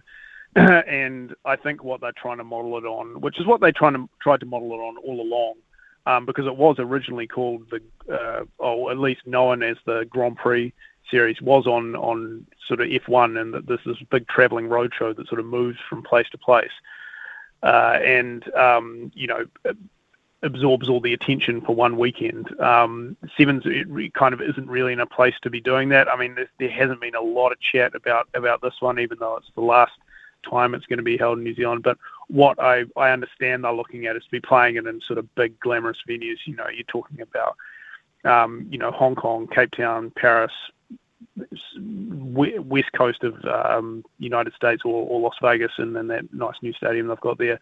Uh, you know these big and make it into a real big ticket item rather than you know the kind of just let's go get on the piss for the weekend kind of thing um, that it has it has got uh, because uh, they they do want to cut it down to um, seven tournaments a year where that leaves um, the the All Black Sevens and the Black Fern Sevens is, is going to be really interesting uh, because of course they are funded by not just NZ Rugby but the, the government. You know, but they get they get Olympic um, funding uh, because it's an Olympic sport. And what they're actually going to do with all of this downtime that they'll have once the tournaments get cut back, and the especially for the women as well, because um, they probably won't have uh, other rugby to go back to like like the men do um, will be quite interesting. I, um, I think that uh, if anything, it's going to take a bit of adjustment. Um, I think that the closest sevens tournament uh, that's going to be held in New Zealand will will will be in Sydney. Um, I, I, understand that's where they're going to be they're going to be basing their the kind of league for this part of the world, um, and that it's going to be something we're going to be watching on TV. Um, for a while, and and also the fact that they need to change the one key issue with sevens, which is it is supposed to be um, this short and sharp and entertaining thing that only takes up 15 minutes of your time. But in order to actually get invested in the tournament, it takes three days. Um, so you're talking about something that's being marketed as a short form um, uh, event that's almost as long as a cricket test. So that's something they, they, they really need to be looking at um, rather than just where it's being held. Jamie Wall and Aidan McLaughlin have been our panelists this morning. Thank you very much, gentlemen. Um, we'll have another one uh, around 10.20 tomorrow morning. Uh, have a great day, both of you. It is uh, 10.43 here on SENZ. SENZ, it's Kiwi for Sport. Keep up to date on Twitter and Instagram at SENZ underscore radio. Brandt are experts in agriculture, covering your equipment, parts, and service needs to help you succeed in your field. Summer or winter, he's the voice of sport in Aotearoa. This is Mornings with Ian Smith on SENZ. 10.48 here too on SENZ this Monday morning. A lot of texts that have come in and uh, there's some really nice ones, uh, personal ones too, which uh, I shall read out. Jim from Temuka, congratulations on your career, that TV channel. Uh, Smithy, uh, a fantastic journey with many highlights and memories. Happy New Year and welcome home, Jim. Absolutely, uh, and I pass it back to you, back at you, man. yeah, it's been great. A lot of fun. Um, man, work with some terrific people on some terrific, terrific events, but um, time's up, so we, we move on and try something else. Margaret, uh, Happy New Year to you. It's lovely to uh, hear you back. It's lovely to be back, Margaret. I hope uh, things are well in your life. Um, welcome back, Smithy. Great to have you back. Enjoyed listening to you on Fox cricket coverage. Their coverage of Test cricket is superb. Cheers, regards, Di. You are so right there, Di. Um, that is uh, their coverage is just absolutely magnificent. they uh, they don't spare uh, one cent in bringing the best possible product that they can to you in their relationship with Australian cricket and uh, the Australian team um, amazes me when I consider uh, access to uh, some of our sporting teams. Just blows me away what uh, they are able to do. Imagine uh, bringing a camera down during the drinks break and just asking someone how his batting's going and how he feels about things. Try that over here. Good luck. Can Phillips open? Uh, has he ever opened the batting? Drop Finn down the order for a while till he gets comfortable. Finn Allen is a big gamble. That remember, Finn Allen was the guy they dumped Martin Guptill for and said he's our future. You are not Guppy. Um, so Finn Allen, uh, pressure on. Uh, to me, he just doesn't come off often enough, and uh, he has to change his game a little bit, be a little bit more versatile in his thinking because it didn't take them long to work him out. Could Phillips open? Phillips could do anything. I think he is an absolute superstar in the game. A lot of people around the world rate him very highly. He was in the T20 World Cup uh, overall team, and it was everybody's picking that. Uh, he's electric between the wickets. If he could develop his spin bowling, he would become a big, big IPL uh, venture. I would be thinking Glenn Phillips. He is one we can hat, hang our hat on going forward. But yeah, I could think he could do anything. Best players should be facing the most balls. No point in him coming in at uh, number four or five for me. Uh, welcome back, Smithy, uh, from Brendan. Love uh, see on the TV watching the Big Bash. I enjoy watching it. Uh, easy time. It's easy times to watch. I was in Melbourne and made it today. Two of the Boxing Day tests, sitting in that scorching heat. God, it was hot. Brendan, I pity you for that. But wow, what a stadium! Just loved it, and TV's everywhere, so you don't miss a thing. We'll definitely go back a day, a, again. Uh, hopefully, New Zealand go back. I think it's two to three years, and we perform a little bit more creditably than we did last time, Brendan. So jump on that plane and head over to that one. But certainly you're right. It is some stadium with some atmosphere, over 40 degrees out in the middle on the day too. Staggering that they got through it. And we saw the sight of David Warner cramping up and actually in, in the state of he was very distraught at one point. Um, and came back the next day and got out first ball, but I'm not sure he reco- had recovered from the day before. Hey, Smithy might be a bit of a ridic- ridiculous uh, idea, uh, but how about uh, getting rid of draws in Test cricket? If a game is heading for a draw, should we give the game to the team who has scored the most boundaries? And I know that is a sore topic for most of us Kiwis. It would encourage more aggressive batting to closer align with the popularity of T20 cricket. Uh, I totally agree. I worked on a dead rubber draw, uh, the last test in Sydney, and the last day and a half complete and utter flop. So something to work on there as well. Not a stupid idea at all. At all. Uh, and talking about uh, people not being stupid, we certainly don't say that about Paul Moati. He's with us next from the TAB. Field. Summer or winter, he's the voice of sport in Aotearoa. This is Mornings with Ian Smith on SENZ. Great to be able to talk to Paul Moati, of course, representing the TAB. And uh, Paul, uh, what a Monday this is because, of course, the Aussie Open starts. Uh, the NFL playoffs are in full swing. Uh, a lot of activity, I'm sure, at your place. Yeah, certainly is. Um, and we've got a bonus back promotion on the Bengals Ravens game later on this afternoon. I'm just having a look at the market as we speak. Bengals favourites there at $1.22, Ravens at $4. Bengals, no surprises. They have been very well backed. And there's a boosted option on that game as well. Ja'Marr Chase, 100 plus receiving yards and at least one touchdown. That's been boosted to 525. That's been very well supported by punters. Just having a look at the next um, uh, game that's only just kicked off. We're into the fourth quarter. No score, Vikings Giants. Um, surprisingly, the Giants, we've taken a wee bit more money on the Giants. I see the Vikings have only just scored, but um, pre game, the Giants were very well backed by punters. Interesting. Uh, round one of the Aussie Open as well, well Paul, with some some favourites up against some lesser known players. So uh, even with multi betting, there's money to be made there. Yeah, it certainly is. Uh, and we've got a promotion on um, the Mega Multi Tennis Buster as well. Um, just check out the TAB website for all the um, T's and C's around that one. I'm having a look at the outright winner market for the men's Australian Open tournament. Uh, no surprises, Djokovic has been very, very popular. He's a dollar seventy-three. The second line of bidding, Daniil Medvedev at five dollars and fifty cents, and the Aussie Nick Kyrgios thirteen dollars. Second best backed at the moment, ahead of Rafael Nadal, also at thirteen dollars. Paul Moati is always uh, with us from the TAB. Thanks for that, Paul, and the opportunities for you to be a winner with them. Uh, of course, gamble responsibly. Uh, we shall talk uh, about the Tennis Open after 11 o'clock because we've got Brett Phillips with us. Uh, he's SEN's uh, own commentator. he's working alongside Aussie great Mark Woodforde on their broadcast. Speak to him very shortly. Brandt are experts in agriculture, covering your equipment, parts, and service needs to help you succeed in your field. From behind the stumps to behind the mic, nothing gets past Smithy. This is Mornings with Ian Smith on SENZ.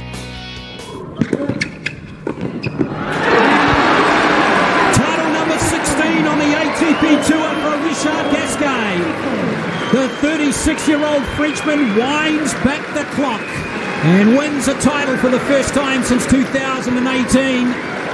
And his win means the wait for an Auckland title goes on for Cam Norrie. But that win did not come easy. It's Gasquet winning 4 6, 6 4, 6 4. Yes, that was the story over the weekend. Gasquet, the Frenchman, beating uh, Cameron Norrie, who's been to many parts of the world, including us, um, of course, but uh, winning that uh, in a tight uh, final and the ASB Classic Men's Singles. And uh, of course, uh, that signals that uh, it is now time to start uh, the first slam of the year. And that, of course, is the Australian Open, which uh, begins today. There's no deportation drama for Novak Djokovic this year. The focus is all on Melbourne, and SENZ will have live point by point commentary of the night sessions from 9 o'clock tonight. That's great news. 9 o'clock tonight, live point by point commentary. And leading that will be SEN's own Brent, Brett Phillips from uh, uh, over there uh, in Australia. And uh, alongside him, which is absolutely fantastic news as well, uh, is Mark Woodforde, former Australian tennis great, particularly alongside his great mate Todd Woodbridge. So Brett joins us this morning here on SENZ. Thanks so much for your time. Busy, busy couple of weeks ahead of you, Brett. Must be looking forward to it. Yeah, absolutely, Ian. Yeah, it's uh, sort of Christmas time the next uh, two weeks now. Look, I've done a few Australian Opens now, and look, they're always uh, a great two weeks. You're on pure adrenaline, uh, days into nights, uh, no set finish time. But you know, I was just listening to that commentary of uh, Richard winning, and he's you know had one of the best single-handed backhands I can remember in tennis, and you know he could he could meet our very own Nick Kyrgios in the second round. So we'll see how he pulls that from Auckland, but. I think that was one of the great photos, tennis photos on the weekend. He was drowning himself in champagne. And at 36, he probably didn't think um, maybe another title was uh, going to be coming his way. And he, uh, yeah, he's one of those that you know played in the tough era. Federer and Nadal, Djokovic, Murray, where he made some semi-finals, world number seven, but tough to get in with those champions. But he's still playing, and he would have jetted to Melbourne, and we're ready to go here. It's a little overcast, going to be humid, 29. Crowds will be heaving on the first two days, and the story starts here. It does start here, and of course, it's a different story uh, this time around with uh, all sorts of uh, things being lifted in terms of COVID restrictions, uh, and uh, of course, that also means uh, Novak Djokovic can turn up and play this year without any of the drama of last time around. how do you think Novak is going to go here? Well, he deserves to start favourite. I mean, it's it's just been an interesting watch in the last week because he played in Adelaide, he won Adelaide, and he did have a bit of a, a little bit of a hamstring scare, if you want to call it. He came to Melbourne. He's been here all week. He had a practice hit out with Medvedev on Wednesday. He pulled up a little short in that. He's got a bit of taping there. He had a little sort of hit and giggle, if you like, with uh, Nick Kyrgios. Uh, just to uh, iron out a few cobwebs on uh, Friday night, more entertaining for the fans. So it's rare that Novak sort of comes into a major with an injury. There's but there's been plenty of times across the journey that he's incurred an injury and somehow played through and, and won the seven matches and lifted a trophy. So it's an interesting watch. Uh, but look, I look at his draw.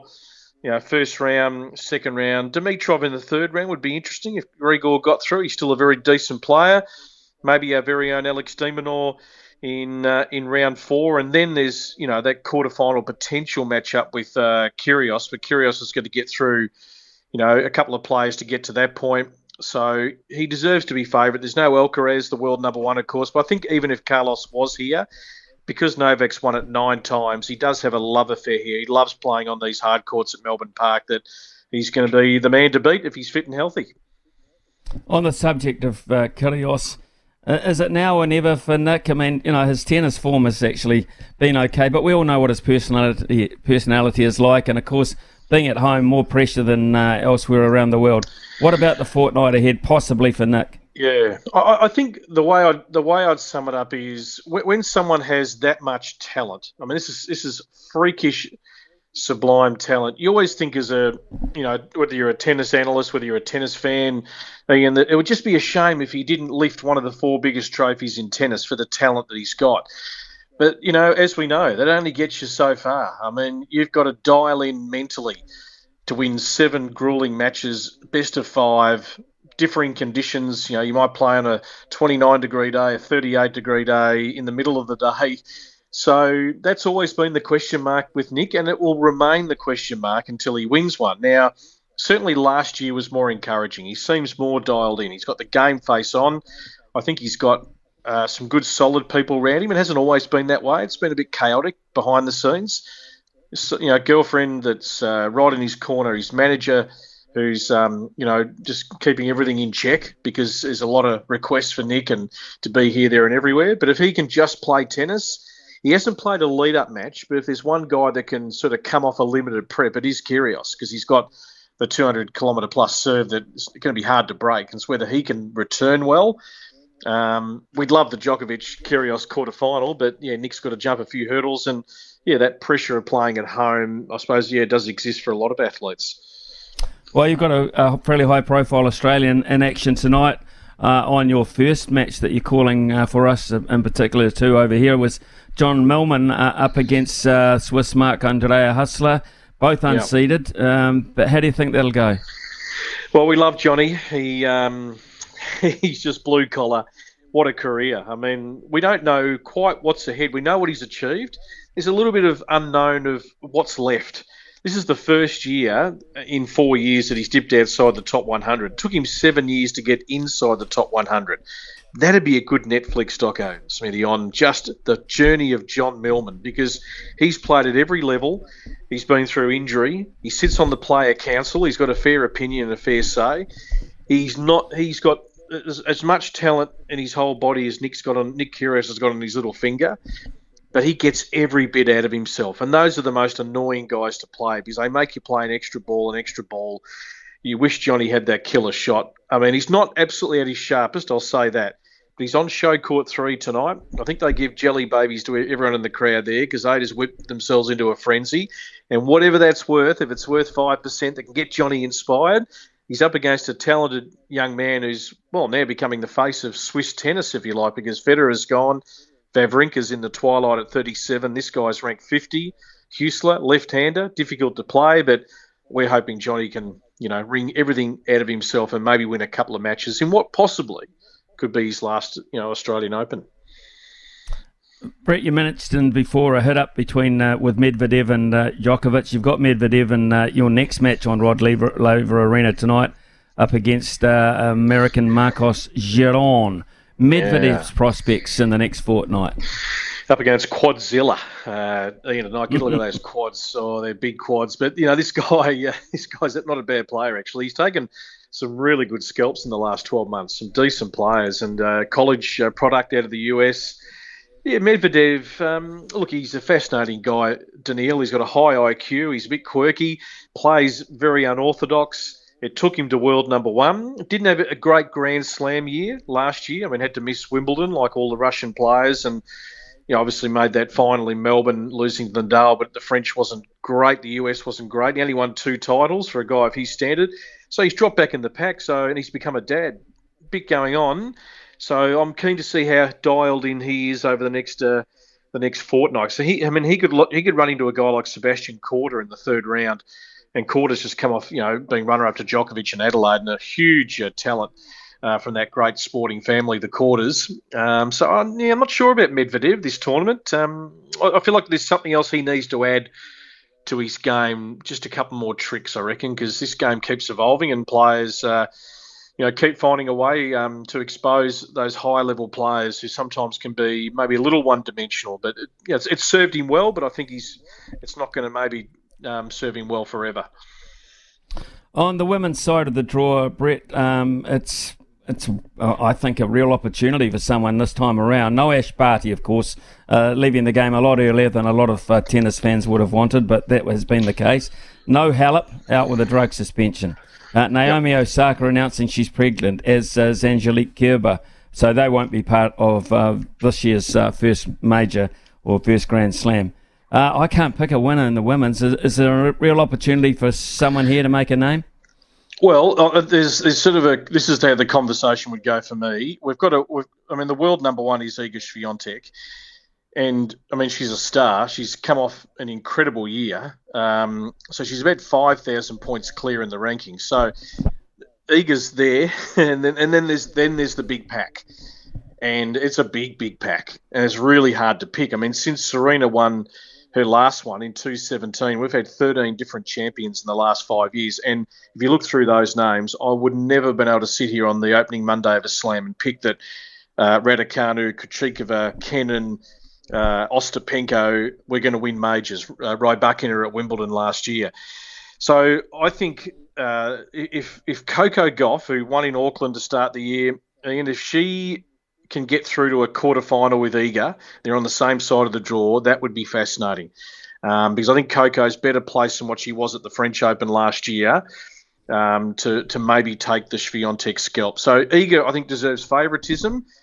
I think Danny, the big hitters are the ones that I reckon we just put a little asterisk. Danielle Collins, finalist last year. Madison Keys, semi-finalist last year. Good form at the United Cup. Petra Kvitova's looked okay. Strikes a good ball. Uh, Belinda Bencic has just won Adelaide. It's, she's due to go deeper into an Australian Open. And always watch out for the finest product to ever come out of Little Estonia, and that's Kaya Kanepi. Now, she's made the quarterfinals of every major. She's 37, but she hits the ball that hard. If it stays inside the tram lines, which can be a bit hit and miss, she's tough to beat. So I'll just throw those names up, but Iga, and then throw a blanket over uh, a big stack of players. Uh, CEO um, Craig Tiley, uh, how's uh, he, he put it all together this year? You confident of a great fortnight? Yeah, it feels normal. That, that's for sure. And Novak's here. There's no COVID restrictions. The site looks absolutely brilliant. It's uh, you know it's the biggest Grand Slam site out of the four. Uh, because we're you know, because of the relationship that uh, Tennis Australia formed with the Victorian government here. So you you get off in the heart of Melbourne at Flinders Street, Fed Square, that whole journey to Melbourne Park. There's sort of you know there's the the tennis precinct, and then there's the the entertainment precinct around the tennis precinct. So there's plenty of people, Smith, that never even get in and watch a ball. They love going mm. to the mm. Australian Open, grab a few drinks, watch the big screen, watch a couple of bands play, and they're part of the tennis. So they've set it up uh, absolutely brilliantly, and there's space. It's you know right on the doorstep of the CBD, as you know. The players love it from an access point of view, and uh, we'll uh, we'll see if you know the crowd, which I thought got out of control a little bit last year. I think, you know, particularly the Kyrgios Kokkinakis sort of supporters. Uh, hopefully, the, the, etiquette will be sort of kept in check a little bit this year. That's the only thing I think uh, needs to just improve a bit. But yeah, that's yeah, we, we're pulling straws. And you're alongside, not that you're not an icon yourself, but you're alongside an icon uh, in terms of uh, Mark Woodforde. Uh, his thoughts will be really interesting.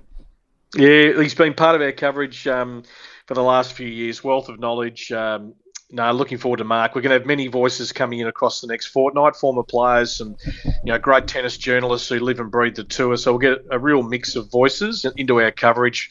Uh, I love doing the tennis on the radio. Um, there's, it's you know, I mean that's the great part about SEN is, you know, Smithy, we've got live sport going on. Whatever you know, even if, if tennis is not your absolute fancy, hopefully we'll bring you the theatre and the excitement across uh, the next fortnight. I was just watching too uh, before I left Australia and then came home. A lot of coverage. Is it now the United Cup? Was that used to be the Hopman Trophy? Yeah, so the Hopman Cup became the ATP Cup and then became the United Cup. So there's been a bit of change in that regard. But yeah, it's sort of like the old Hopman Cup, men and women together. But this time around, there were actually rankings points and, and a huge differential in prize money. So yeah, a bit of tinkering. Um, I think it's here to stay. And it is great to see the men and the women actually come together, which they love. So the players embraced it. It didn't necessarily get full stadiums um, outside of the Australian matches, so they've got to work on how they sell that. Um, but yeah, it'll uh, it'll be here to stay for a little while. Hopefully that'll sort of uh, bed itself down. But I don't know if you heard the news on the weekend about the Davis Cup, which uh, is an absolute basket case now. And if the people can take the Davis Cup back, because the ITF have cut their 25 year agreement with this Cosmos group who tried to turn it into a World Cup of tennis. It's been an absolute disaster. And hopefully we can get back to having home and away ties all around the world because that that's what made the Davis Cup. And on differing surfaces too? Correct. Yep. Correct. Differing surfaces. Uh, you know that ability and, and best of five. It was up there, you know, as the pinnacle alongside the Grand Slams, and the players loved it. They love any opportunity to represent their country.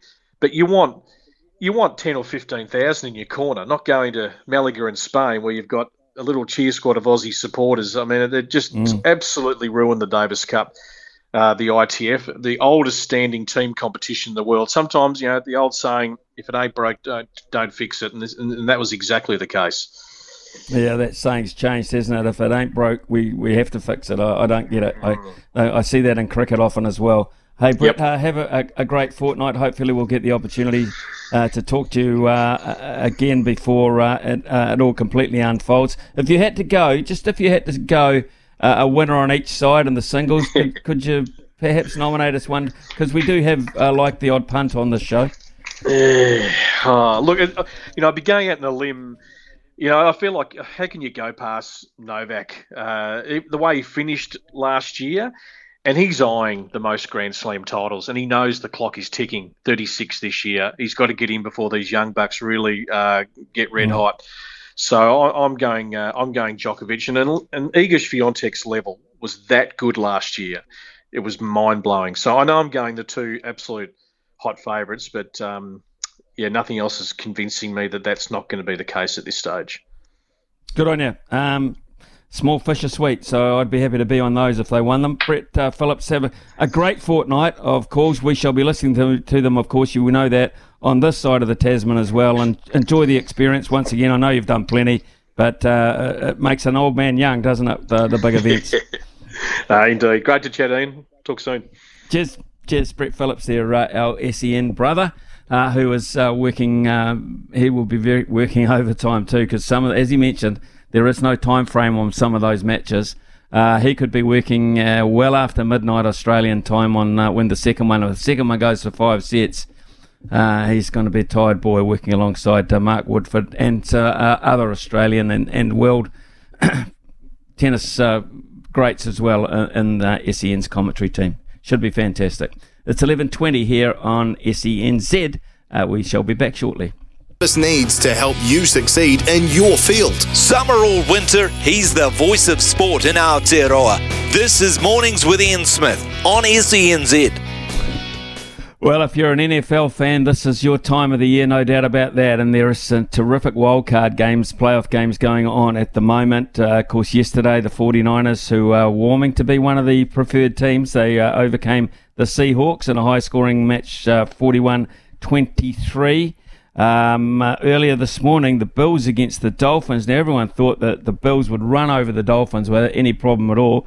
They were behind on several occasions, had to come back, and finally got up just by the skin of their teeth 34 31. As we speak, the Giants are playing the Vikings. Uh, it's been a pretty high scoring first quarter with uh, three touchdowns already. The Giants are leading 14 7 uh, with a minute to go in that. Uh, and how about how about the Chargers and the Jaguars? There's always room for upsets in sport, but this was an interesting one, Logan. Oh, I love this. You'd think being up 27 0 that the Chargers would go on to win, but no, not as the case. They end up losing 31 30. Everything came down. I, I love this in NFL and American football when it all comes down to that final kick, and it was all at the laces for Riley Patterson. Meanwhile, Jacksonville can set their sights likely on Kansas City. Here we go for the win. Got it, but there's a flag down.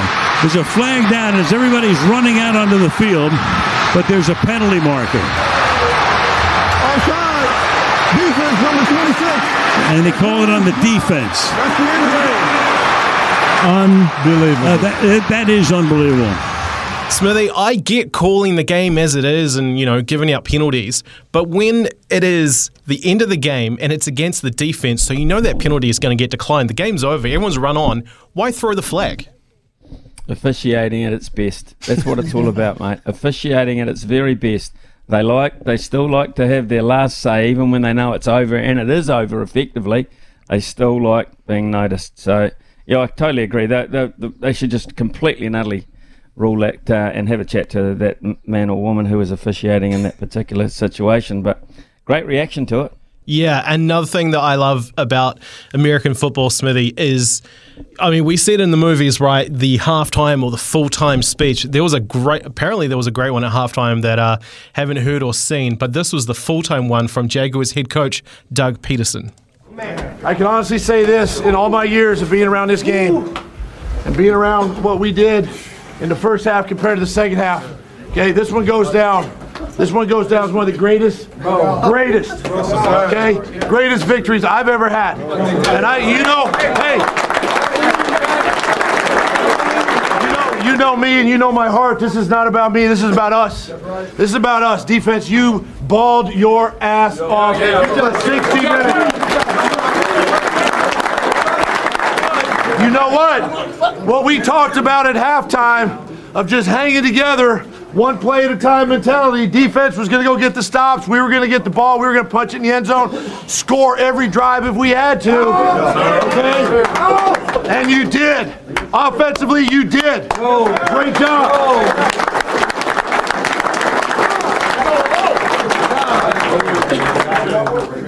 You, you, you have faith in yourself. You have faith in each other. You keep encouraging one another like we talk about all the time, and you believe. You know, you, belief is about understanding that you can get it done, right? And then it gets done, right? It just can't happen, and then you have belief, right? And that's what faith is about. And you guys have it. But hey, before before we get out of here, we got to get at least one. You ready? One, two, three. Let's bring it up. Cool. What access we have in sport these days to be able to have that recorded and released and be able to get those magical moments. That's kind of the things you find in movies. That kind of stuff. That kind of stuff. So wonderful, Logan, to to get that. Uh, we're going to take a short break for the news. Of course, we also invite you now uh, to play Stump Smithy for the first time against me, anyway, uh, in this calendar year. It's 0800 150 811, 0800 150 811. Uh, we shall have the uh, $50 bonus bet from the TAB up for grabs, uh, of course. you just have to answer three simple questions, which will be hosted by our quizmaster, uh, Logan Swinkles. And uh, after that, of course, uh, if you get through and you win the third one, you get the bounty. It's as easy as that. And in the next half hour, we've got a little bit of. I guess what's the word I'm looking for? We've got some we've got some interviews and, and some uh, reaction to be played for from the tennis, perhaps a little bit from the breakers as well, um, and uh, maybe Ufuk Talay uh, as well uh, on the result from the Phoenix. So plenty to talk about in the next half hour as well. But get on the phone 0800 150 811. Play Stump Smithy. In the meantime, here's Aroha. Ian Smith's had a good match here. Stumped by Smithy. Ian Smith really is top class at his job. Yeah, it's time for the first proper legit Stump by Smithy of 2023. Of course, we've had the likes of Sam Hewitt, Mark Watson, and, and Ricardo Ball. I think even little Stephen McIver all holding the line, but there's nothing comes close to it like a stunt by Smithy. Smithy, are you ready for another big year of it? Yeah, I think I'll be better this year. I, I really do. And I've just sort of opened my horizons, expanded them a wee bit read a few newspaper articles and uh, looked at uh, stuff, etc. So I hope you're good. Uh, those people that are calling in, I hope they're good this uh, this particular calendar year. Uh, so who we got first? Who's got? Who's opening? First at the crease, we're going to Marlborough, and it is Morgan. Come in, mate. Morning, team. Happy New Year, Smithy. Happy New Year to you, Morgan. So great to hear from uh, you. You're a brand spanking new name for me to start off uh, the competition. So uh, I welcome you uh, individually. Uh, Logan, uh, what have we got in terms of topics or con- um, competition subjects this morning? First of all, Morgan, are you aware of how the game is played? Yeah, mate. Yep, yep. I've actually spoken to Smithy a couple of times before doing this, but haven't had much luck. So I'm hoping I can no. start 2023 off with a different result too. Nice. I like, yeah, I like the sound I, of that. I, I recognise the name, but I, I, don't. I don't remember you as a contestant. So good luck anyway, Morgan. Here's here's uh, here's question number one. And what are the subjects actually? This that's probably more important. Yeah, no worries. Uh, $50 TAB bonus We're up for grabs today. Morgan, your topics are cricket, football, that's soccer football, and golf soccer football. All right, good luck. First question for you, Morgan. Who leads the English Premier League? Arsenal. Just a couple of chips down the wicket, right in the slot, and away it goes. Another win there this morning, Smithy. They're at 15 now on 47 points. I won't even. Uh, we probably don't need to go into that match, though, do we? No, we don't. We don't even care. Just they take the three points and they beat a side that is uh, a constant letdown. But moving right on. moving along. Second question for you, Morgan. Who leads the A League men's competition? God. Um, Phoenix aren't there, are they? They're not near the top. Um, is it that? Oh, the, the blue Melbourne team. Is it Melbourne City?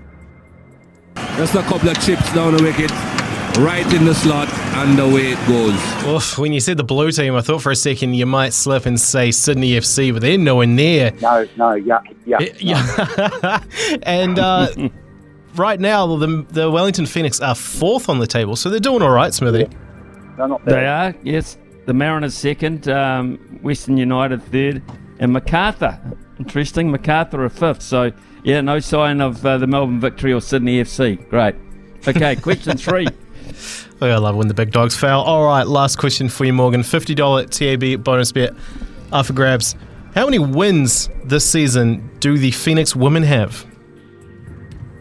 Oh, I don't want to be mean and say zero, but I think it's. I'm just, I've been looking at the results lately, and I've been pretty, pretty sad for them. I'm, I'm thinking none. I'm going none. Just a couple of chips down the wicket, right in the oh. slot, and away it goes. Smithy, you didn't even get a chance. I, I actually thought for a second there that Morgan, you were going to talk yourself out of it and not say zero. No, I just thought. I mean, I haven't watched all the games. I've watched a few of them because I mean I'm a football tragic, but I, I thought they, they snaked the win last year, but I didn't think they'd pulled anything through this year, and they'd, they'd either lost by quite a margin or they'd lost by just one. But I couldn't remember a victory. Well, there you go, Smithy. It's like you were taking on Ricardo Ball uh, for the first round here with going on football. Oh, it's like actually bowling to Brian Lara, the aforementioned Brian Lara, bowling three decent deliveries outside off stump and being belted through the cover off the front of that front and back foot right from the outset. Morgan, outstanding batting this morning. Brilliant play. Um, stay on the line. Brian will get your details so we can get that uh, money to you uh, quick, smart, mate. Um, enjoy Marlborough. Love the place. So uh, thanks for calling in and, and well done. Thanks, matey. You have a good 2023, eh? and uh, we'll hopefully ring you up a couple of times during the year and try and take a couple more dollars off you. Yeah, well, on that kind of form, you clearly will. Um, so we'll, we'll make sure we uh, we try something apart from soccer football with you, Morgan, next time. The note's kind of grinched your name already. Promise, mate. Uh, stay right, on the line, uh, and, and, Brian will get those details. 11.37, I'm just seeing this uh, text that's come through from Ken from Papamoa. I know I've been uh, very busy over the weekend and I've been out of sync as such. Uh, and I notice you're on your laptop now. Uh, Dave Rennie has been sacked. Eddie Jones has replaced him. Uh, Smithy, you were a real asset to Fox, the Fox team. Ken from Papamoa. Um, I, have got to say, it's not April the 1st, so it's not April well, Fool's. Now. It's my first day back. Tell me about this. Is that fact or fiction? Uh, it is fact. The, this comes from uh, friend of the show, Tom Decent at the Sydney Morning Herald. Breaking Dave Rennie has been sacked as Wallabies coach effective immediately. As you said, Eddie Jones to coach the Wallabies at the 2023 World Cup. It is a five year deal through the 2027. My godfathers, that is huge news. Ken from Papamoa, thank you very much for uh, uh, coming through on us. Really appreciate the fact that uh, you're able to, to let us know and for us to release it like this. That is staggering, absolutely staggering to me. There'll be so much more about that. We'll try and endeavour to get someone on the show tomorrow morning, absolutely from Australia, on that. Maybe uh, someone the likes of Andrew Mehrtens or somebody. Dave Rennie has been sacked, according to reports. Eddie Jones, uh, who's been bulleted out of England, has moseyed straight back in the back door, or the front door, really, I suppose, and replaced him as the Wallabies head coach this season straight through to the World Cup and through to 2027. Wow, Ken, that uh, thanks for that. That's uh, I got to say that's uh, blown me out of the water a wee bit. Terrific bloke, uh, terrific coach, Dave Rennie. Couldn't quite get it done uh, with Australia. Had uh, numerous, numerous, numerous injury and other factors to deal with there.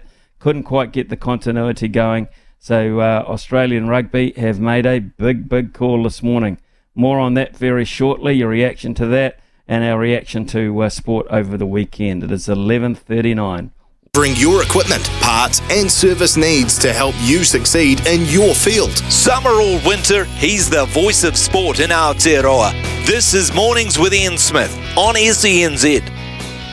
Okay, yeah, uh, we've uh, just uh, still getting more information uh, coming through uh, about uh, the sacking of Dave Rennie as Wallabies coach. Uh, interesting. Uh, Mike says, Ian, I was playing Royal Melbourne on the 28th of December. By the 12th hole, I was fully cooked, 38 degrees, very unpleasant, and his form was shite. Had to repair, uh, retire to the clubhouse for rehydration. I totally understand uh, what your thinking was there. I would have hated to been out in the Melbourne sun baking on that particular day. It was stinking hot. Uh, Jim from uh, Temuka is coming again. Smithy enjoyed your work on the Test series in Australia. Some great humour had me laughing. Uh, will a last draw affect Australia in the Test Championship rankings? Who's most likely to make the final? Australia and India for me at the moment. Uh, I think, Jim, I think Australia are pretty much guaranteed, to be perfectly honest. Didn't help them, uh, but uh, in all honesty, I, I, thought they could have perhaps opened that game up uh, by just batting for five minutes and saying to South Africa, um, it's a dead rubber, but if you're interested in, in, trying to win this game, here's a here's a run chase you can get, and it gives us time to bowl you out. Would have been a lot more interesting. Uh, I think that would have happened for Brendon McCullum and Ben Stokes. Uh, they would have entertained that idea. Uh, text us already question: How can we possibly get uh, Dave Rennie into the All Black setup? He's a great coach, maybe an understudy uh, role under Foster and Schmidt, more so Schmidt, uh, so he can grow as an international coach. 100% Australian rugby had a shocker here. I don't remember a game where Rennie was in charge. They had a full strength 23. Ridiculous. That is from Brad. Uh, good morning, Smithy. That is huge news and disappointing for Rennie as a great coach. You can only coach what you've got. You can't turn your donkeys into thoroughbreds. Uh, look at uh, uh look at Robbie Deans. This is a step backwards for the Wallabies. Cheers. That's uh, from Chop. Uh, yeah, there will be a lot of reaction to this as we work through it throughout the day. Um, yeah, and of course we were playing uh, little extracts of um, information and and uh, performances over the weekend. And um, you were talking to me uh, during the news, um, uh, Logan in particular, uh, about a couple of uh, in particular. the tennis ones. Shall we play the tennis ones? Richard Gasquet, yeah. Are you interested in uh, playing that one, Logan? Yeah, uh, before we get to Richard Gasquet, we'll give you Cam okay. Norrie post match of uh, playing, right. let's say, at home his, you yep. know, his his family is in Bucklands Beach, his mum and dad. So very special right. tournament for him. So you could tell this one meant a lot.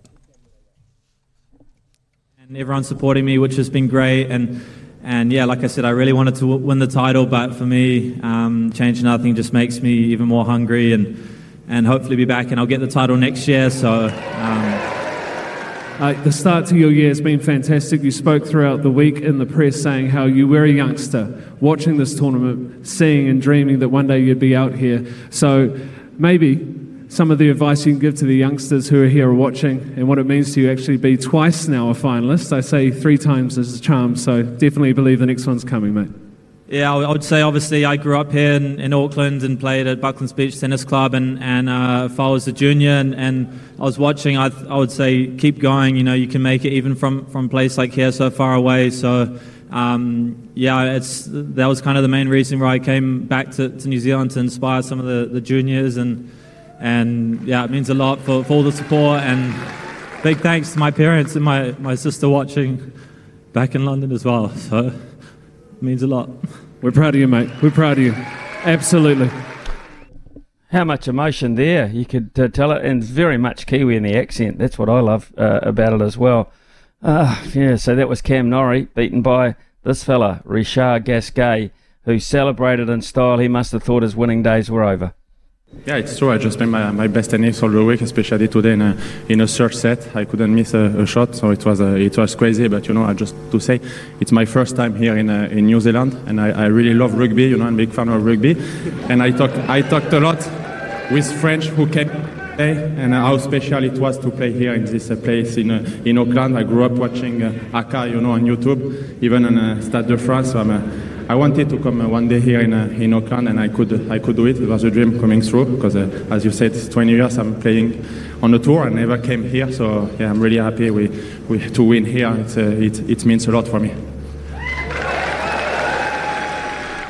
Richard Gasquet, of course, they both hop on a plane and uh, they will have already and head across uh, to uh, the Australian Open, which starts in that beautiful complex that is Melbourne. Gosh, that's fantastic. You walk down from the city there, and within 20 minutes, you can go through Rod Laver Arena, you can go to all sorts of uh, rugby rugby league venues, and then, of course, you've got your MCG as well.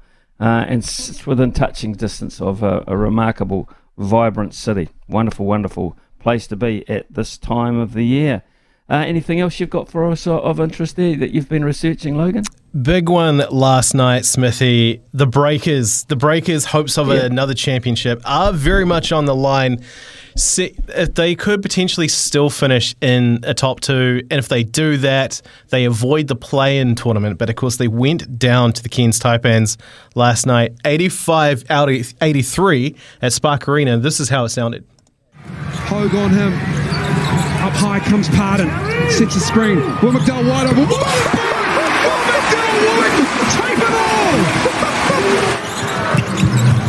Comes Pardon to McDowell White. Abercrombie. Why not? Shoot it, Will. Still another three. Cairns lead is one. 9.8 to go.